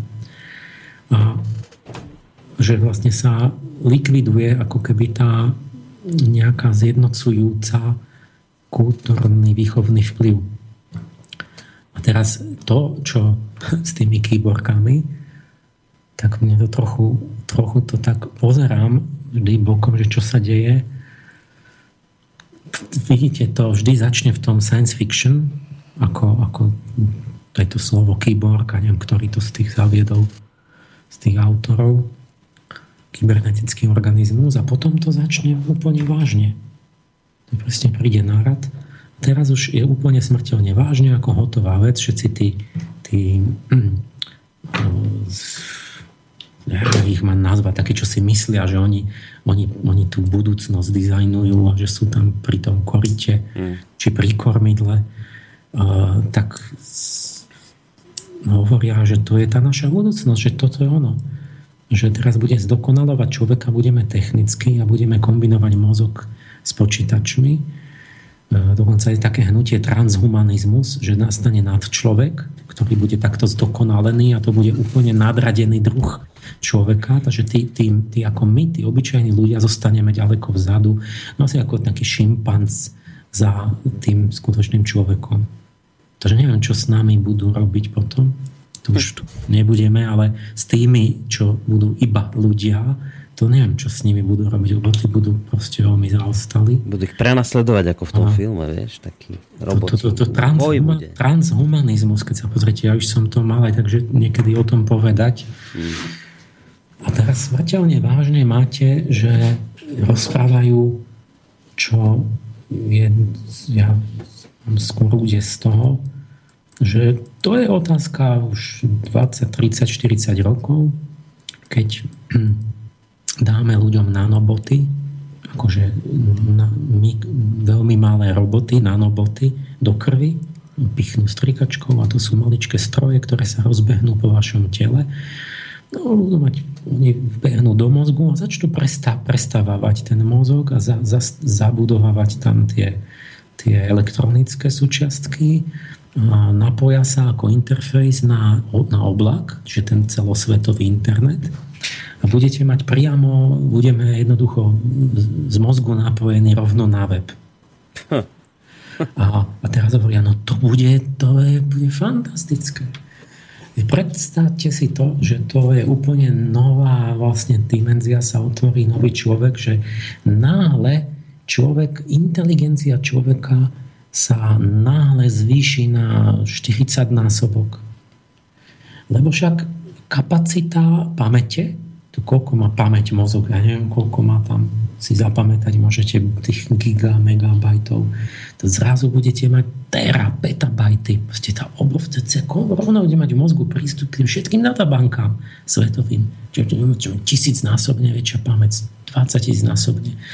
Teraz výpočtová rýchlosť mozgu je nejaká. Som mal vypočítať, že koľko operácií mozog urobí za sekundu tie, tie flopy. A teraz že a on bude mať k dispozícii ten mozog teraz tisícnásobnú vlastne výkon takých profes, tých procesorov všetkých, akože externé procesory budete mať, že, ktoré budú spracovať dáta vám rovno akože napojené na mozog teraz koľko máte ten informácií alebo schopnosť riešiť problémy, čo jeden človek v mozgu, že čo ohraničené, pomalé schopnosti. A teraz celý ten oblak vlastne budete spojení a A teraz tam bolo, tam bolo normálne napísané, nič netušiaco, nevinne, tam vychvalovali, že jak to bude už ten človek stokrát inteligentnejší, že napríklad aj väčšina problémov a úloh na riešenie sa bude odohrávať mimo ľudského mozgu a vám do mozgu príde už len hotová, hotová riešenie. To hotová myšlienka. A to všetko vďaka tým databankám a tým informáciám a tomu výkonu tých počítačov. No a vy zadáte a vám príde už rovno do mozgu tá myšlienka ako odpoveď. No to není to, môžete jasať, to je fantastické. No. Nebudeme musieť už ani myslieť, lebo vlastne vám tie hotové myšlienky tam prídu. Toto je nádher. A, a samé inteligentné a budete strašne múdri. A nie, že by sa to ako určite sa nestane, že by niekto vám povedzme poslal reklamu, že myšlienka, že mám rád čipsy, Baileys alebo niečo, že to, to, to asi budú, všetci ľudia takí dobrí, že to vôbec nezneužijú. Alebo neviem čo, nejaký politický názor, napríklad, že no, no. som presvedčený lavičiar, alebo čo, že to, to, tak to tam vôbec nespomínali, že vlastne to je ten absolútny horor, že to je, to je duchovná smrť, koniec človeka, že on vlastne nebude byť schopný, zodpovedný a nebude vedieť, že, čo, že prečo si čo myslí. To je to, čo ja stále opisujem, že to je tá, tá, tá že vývoj človeka spočíva v tom, že že práve sa stáva zodpovednejší a oni tu vlastne plánujú kyborgov, hmm. kde človek ani nebude vedieť, prečo má nejakú myšlienku. Tak to je, eh, a toto normálne je reálne v prúde, veď boli jedného kamaráda mám v Amerike, čo vyvíja eh, presne takéto do mozgu nejaký, nejaký čip eh, ako proti depresii. Ale už článok bol verejne, kde, kde americká armáda písala, že plánuje takéto čipy proti depresii dať vojakom, aby im zdravotne pomohli. Že ten vojak, keď tam zabil nejaké tehotné ženy, tak on potom má depresie. No a oni mu to, to sa bude riešiť, dajú mu čip, ktorý ho rozradostní, nebude mať depresiu a bude môcť pokračovať v tom zabíjaní. A tým vlastne bude, to je technická odpoveď na, tu, na tento problém. Hmm. No, ja myslím, že si dostatočne odpovedal. Poďme na ďalšiu otázku, aby sme naozaj sa dostali aj k ďalším. Tak teraz úplne iného súdka Tomáš sa pýta. Rád by som sa pána Páleša opýtal, či by nezvážil vydanie menšej knižky o démonológii. Mám na mysli knihu o pôsobení démonov, ktorých už pán Páleš v relácii spomínal, teda Leviatan, Satan, Lucifer a podobne. Myslím, že taký titul na našom trhu chýba. Okultná literatúra je plná fantázie a polopravda chýba niečo, čo by túto tému oprášilo od nezmyslov. Hoci viem, že pánovi Pálešovi nejde o peniaze, verím, že takýto titul by sa veľmi dobre aj predával a bolo by pre hľadajúcich ľudí prínosom. Tak ho zaujíma Tomáša, že či sa takúto nejakú knižku v budúcnosti nechystáš vydať. No nie, lebo tá demonológia je vnútri tej angelológie. Tam to máte v druhom dieli, máte kapitolu o Anaelovi, tak ten padlý duch Venuše je Lucifer, tak tam máte celú kapitolu o Luciferovi podobnú. A v kapitole o Orifielovi máte kapitolu o tom, no, je tam o tom Leviatanovi pretože to, to je tam spolu, to, to sa nedá oddeliť a to, to sa nedá vysvetliť, tam treba pochopiť celý ten princíp a, a spolu s tým tú jeho deformáciu. Čiže ja vlastne nemôžem robiť, že zvlášť, tak mohol by som, ale proste to, to, to na pochopenie patrí spolu, že vlastne ten pravzor s tým pokrivením treba pochopiť, že nedá sa to, že, to, že by som hovoril oddelenie o jednom a o druhom. Mm-hmm. Dobre, takže odpovedie, že v podstate táto téma je už rozobratá v angelológii, takže tam si, tam si informácia alebo odpovede nájde. Ďalší mail od Milana. Zase z iného súdka. Pán Paleš, ako vy vidíte úlohu strachu v živote ľudstva a človeka ako nástroja manipulácie? Zlo a strach vraj idú ruka v ruke. Náboženstvá pritom vyžadujú bohabojnosť od smelých, udatných a hrdinských veriacich.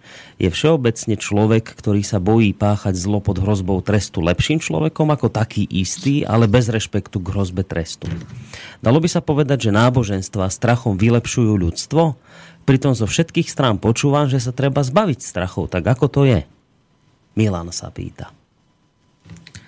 tú, tú bohabojnosť proste treba hľadať v tom kladný význam, to, ten dobrý význam tej, tej, tých výrazov, toho, jak to je to presne, čo som vykladal, ten pojem, čo som tu teraz spomínal, to je tá moslimská bohabojnosť, to takva.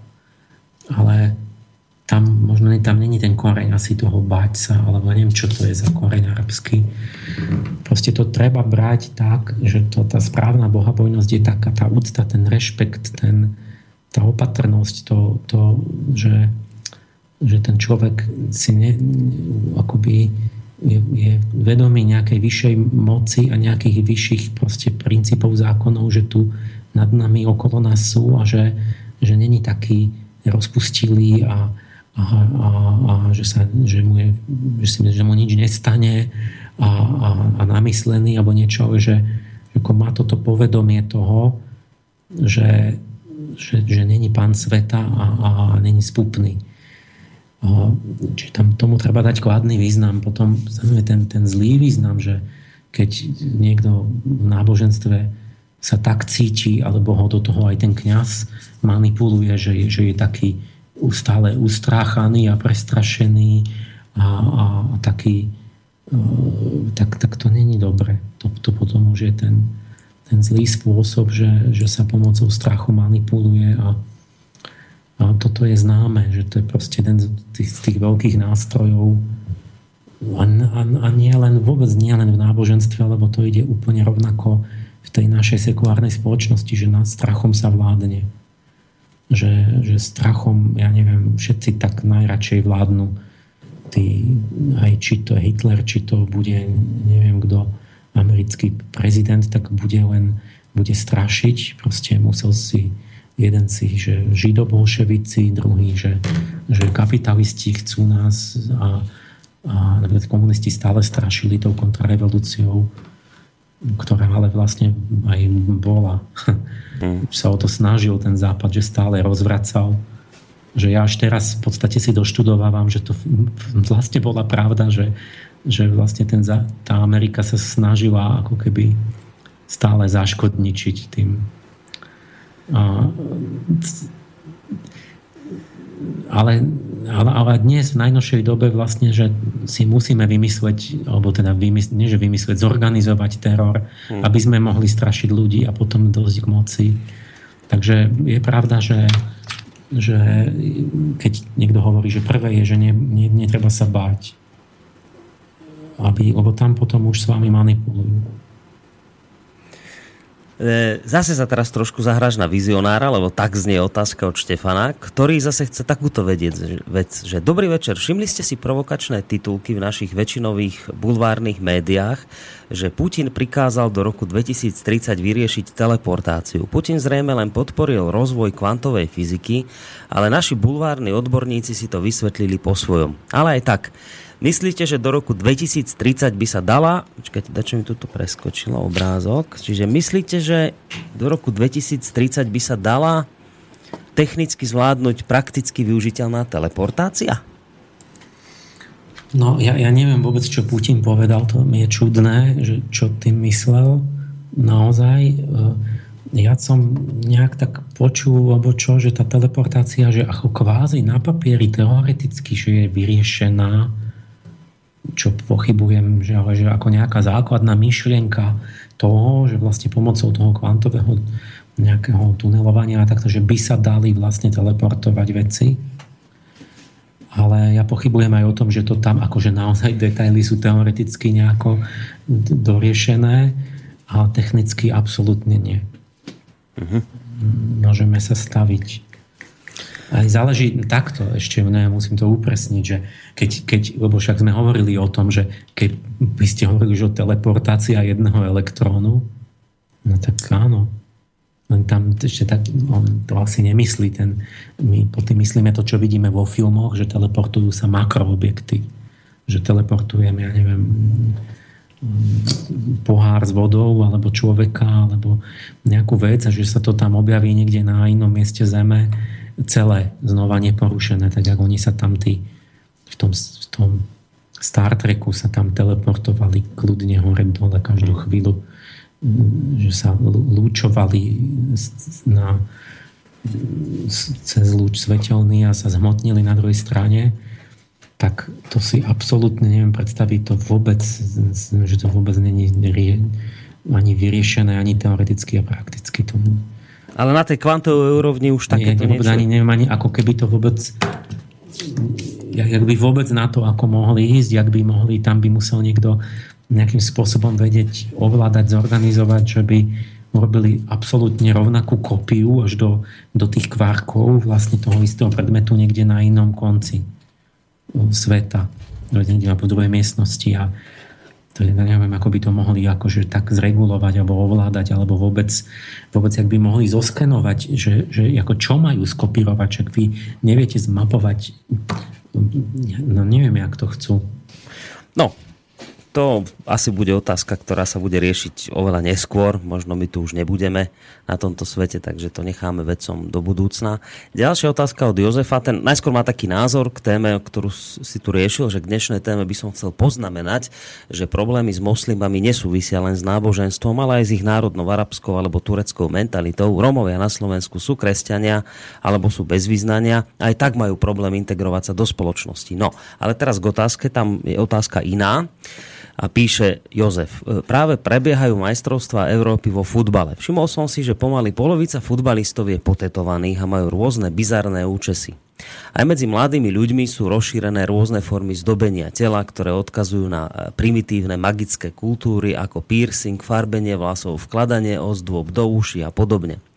Pred 100 rokmi mali tetovania len námorníci, väzni a ľudia z cirkusu. Prečo majú ľudia teraz takú veľkú potrebu sa zdobiť?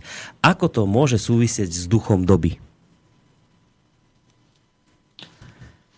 Je, no, ja už ťa... Je zaujímavá otázka, no. že No. Že, lebo keď sa na to tak človek pozrie, tak teda mnohí mm, urobili ten záver, že vlastne to príznak úpadku, že vlastne my mm, prepadáme vlastne, že to, čo mali len primitívy, že tí pralesní ľudia a potom, že to išlo cez tých tú spodinu, vlastne, že, na, že nejakí kriminálnici mali tetovania a tak, že akoby z toho spodku z toho primitivizmu a spodiny spoločnosti stúpa ju nejaké zvyky, takéto dekoračné alebo výrazové nejaké oblečenie a, zaplavujú vlastne tú, tú väčšinovú spoločnosť.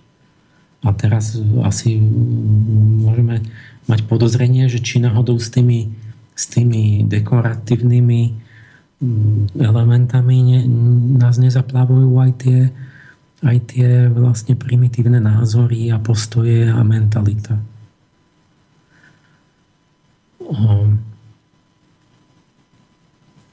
Dobre. No, Či ešte k tomu? Čo mám, no, že čo ja si o tom myslím, ja neviem. No ja tiež mám podozrenie, že sa obávam, že či nás náhodou naozaj nezaplavujú spolu s tým. Lebo, lebo neviem, no, aký to má zmysel. Mne to tiež tak pripadá, že tie, všelijaké piercingy a, a tetovania. Um, no, ne, ne, neviem, ja už som na tým rozmýšľal, že mne to tiež tak prípadá, ale nejak by som to musel múdro ešte tak oddeliť, že či predsa naozaj by si nemohol niekto niečo dať na telo, že je to taká zvláštna otázka, že hm, niečo je v tom také, že akoby či, či je to len zvyk, že povedzme, ja som vyrastol v spoločnosti, kde sme to nemali, a som si zvykol, že slušný človek to nerobí? Alebo je v tom nejaká skutočná podstata, že vlastne mm, že, to, to, že, že, že prečo to prestali robiť povedzme nejaké tá naša kultúra alebo tie mm. také vyspelejšie kultúry, že bo napríklad, že niečo si vytetujem, keď som 15 ročný a to a a, a teraz tam máte navždy vytetované príslušnosť k nejakému, nejakému klubu alebo niečomu. No a ľudia má 25 a zistíte, že to boli z prostosti. A čo teraz? Že už nemáš slobodu už teraz? Alebo čo si to dáš tam zodrať z kože? Alebo čo? Že, mm, také také, ani neviem, na čo si ľudia robia tie prederavovania, že to, by niekto mohol skúmať, že, že čo toto oni v tom vidia, že prečo to kopírujú a čo sú to za subkultúry. ale ne, nezdá sa, že by to bolo asociované s nejakými ušlachtilými subkultúrami.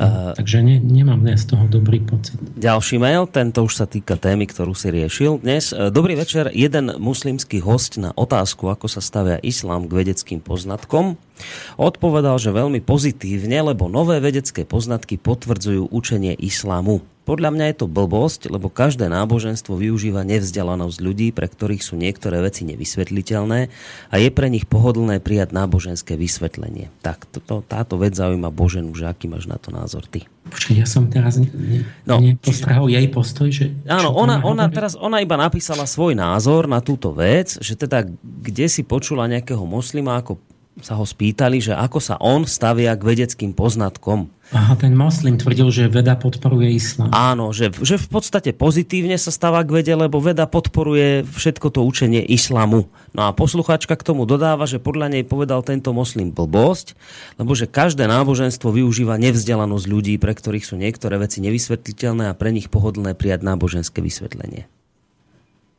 No, Každé náboženstvo, keby malo byť správne, tak by nemalo podporovať nevedomosť ľudí.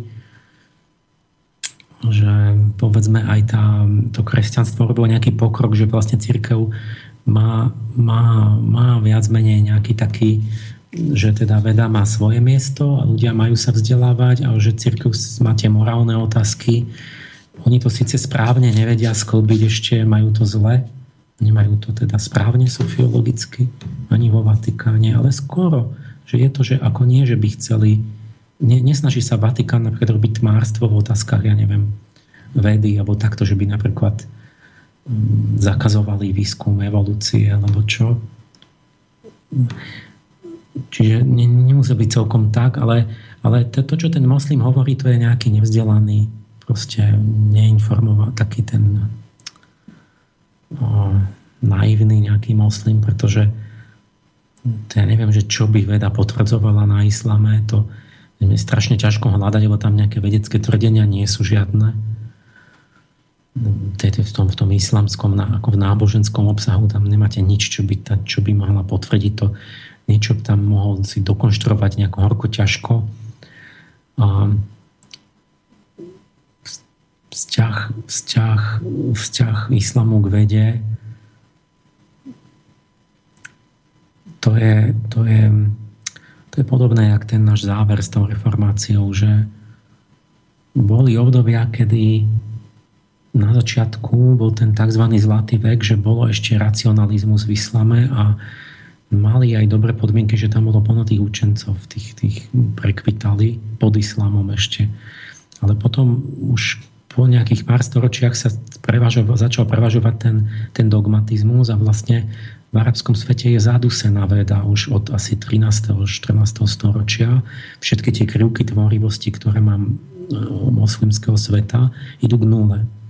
Tam, tam nie sú nejakí velikáni vedeckí. Tam proste jednoducho ako by sa za, zahubila tá možnosť, je toho minimum málo.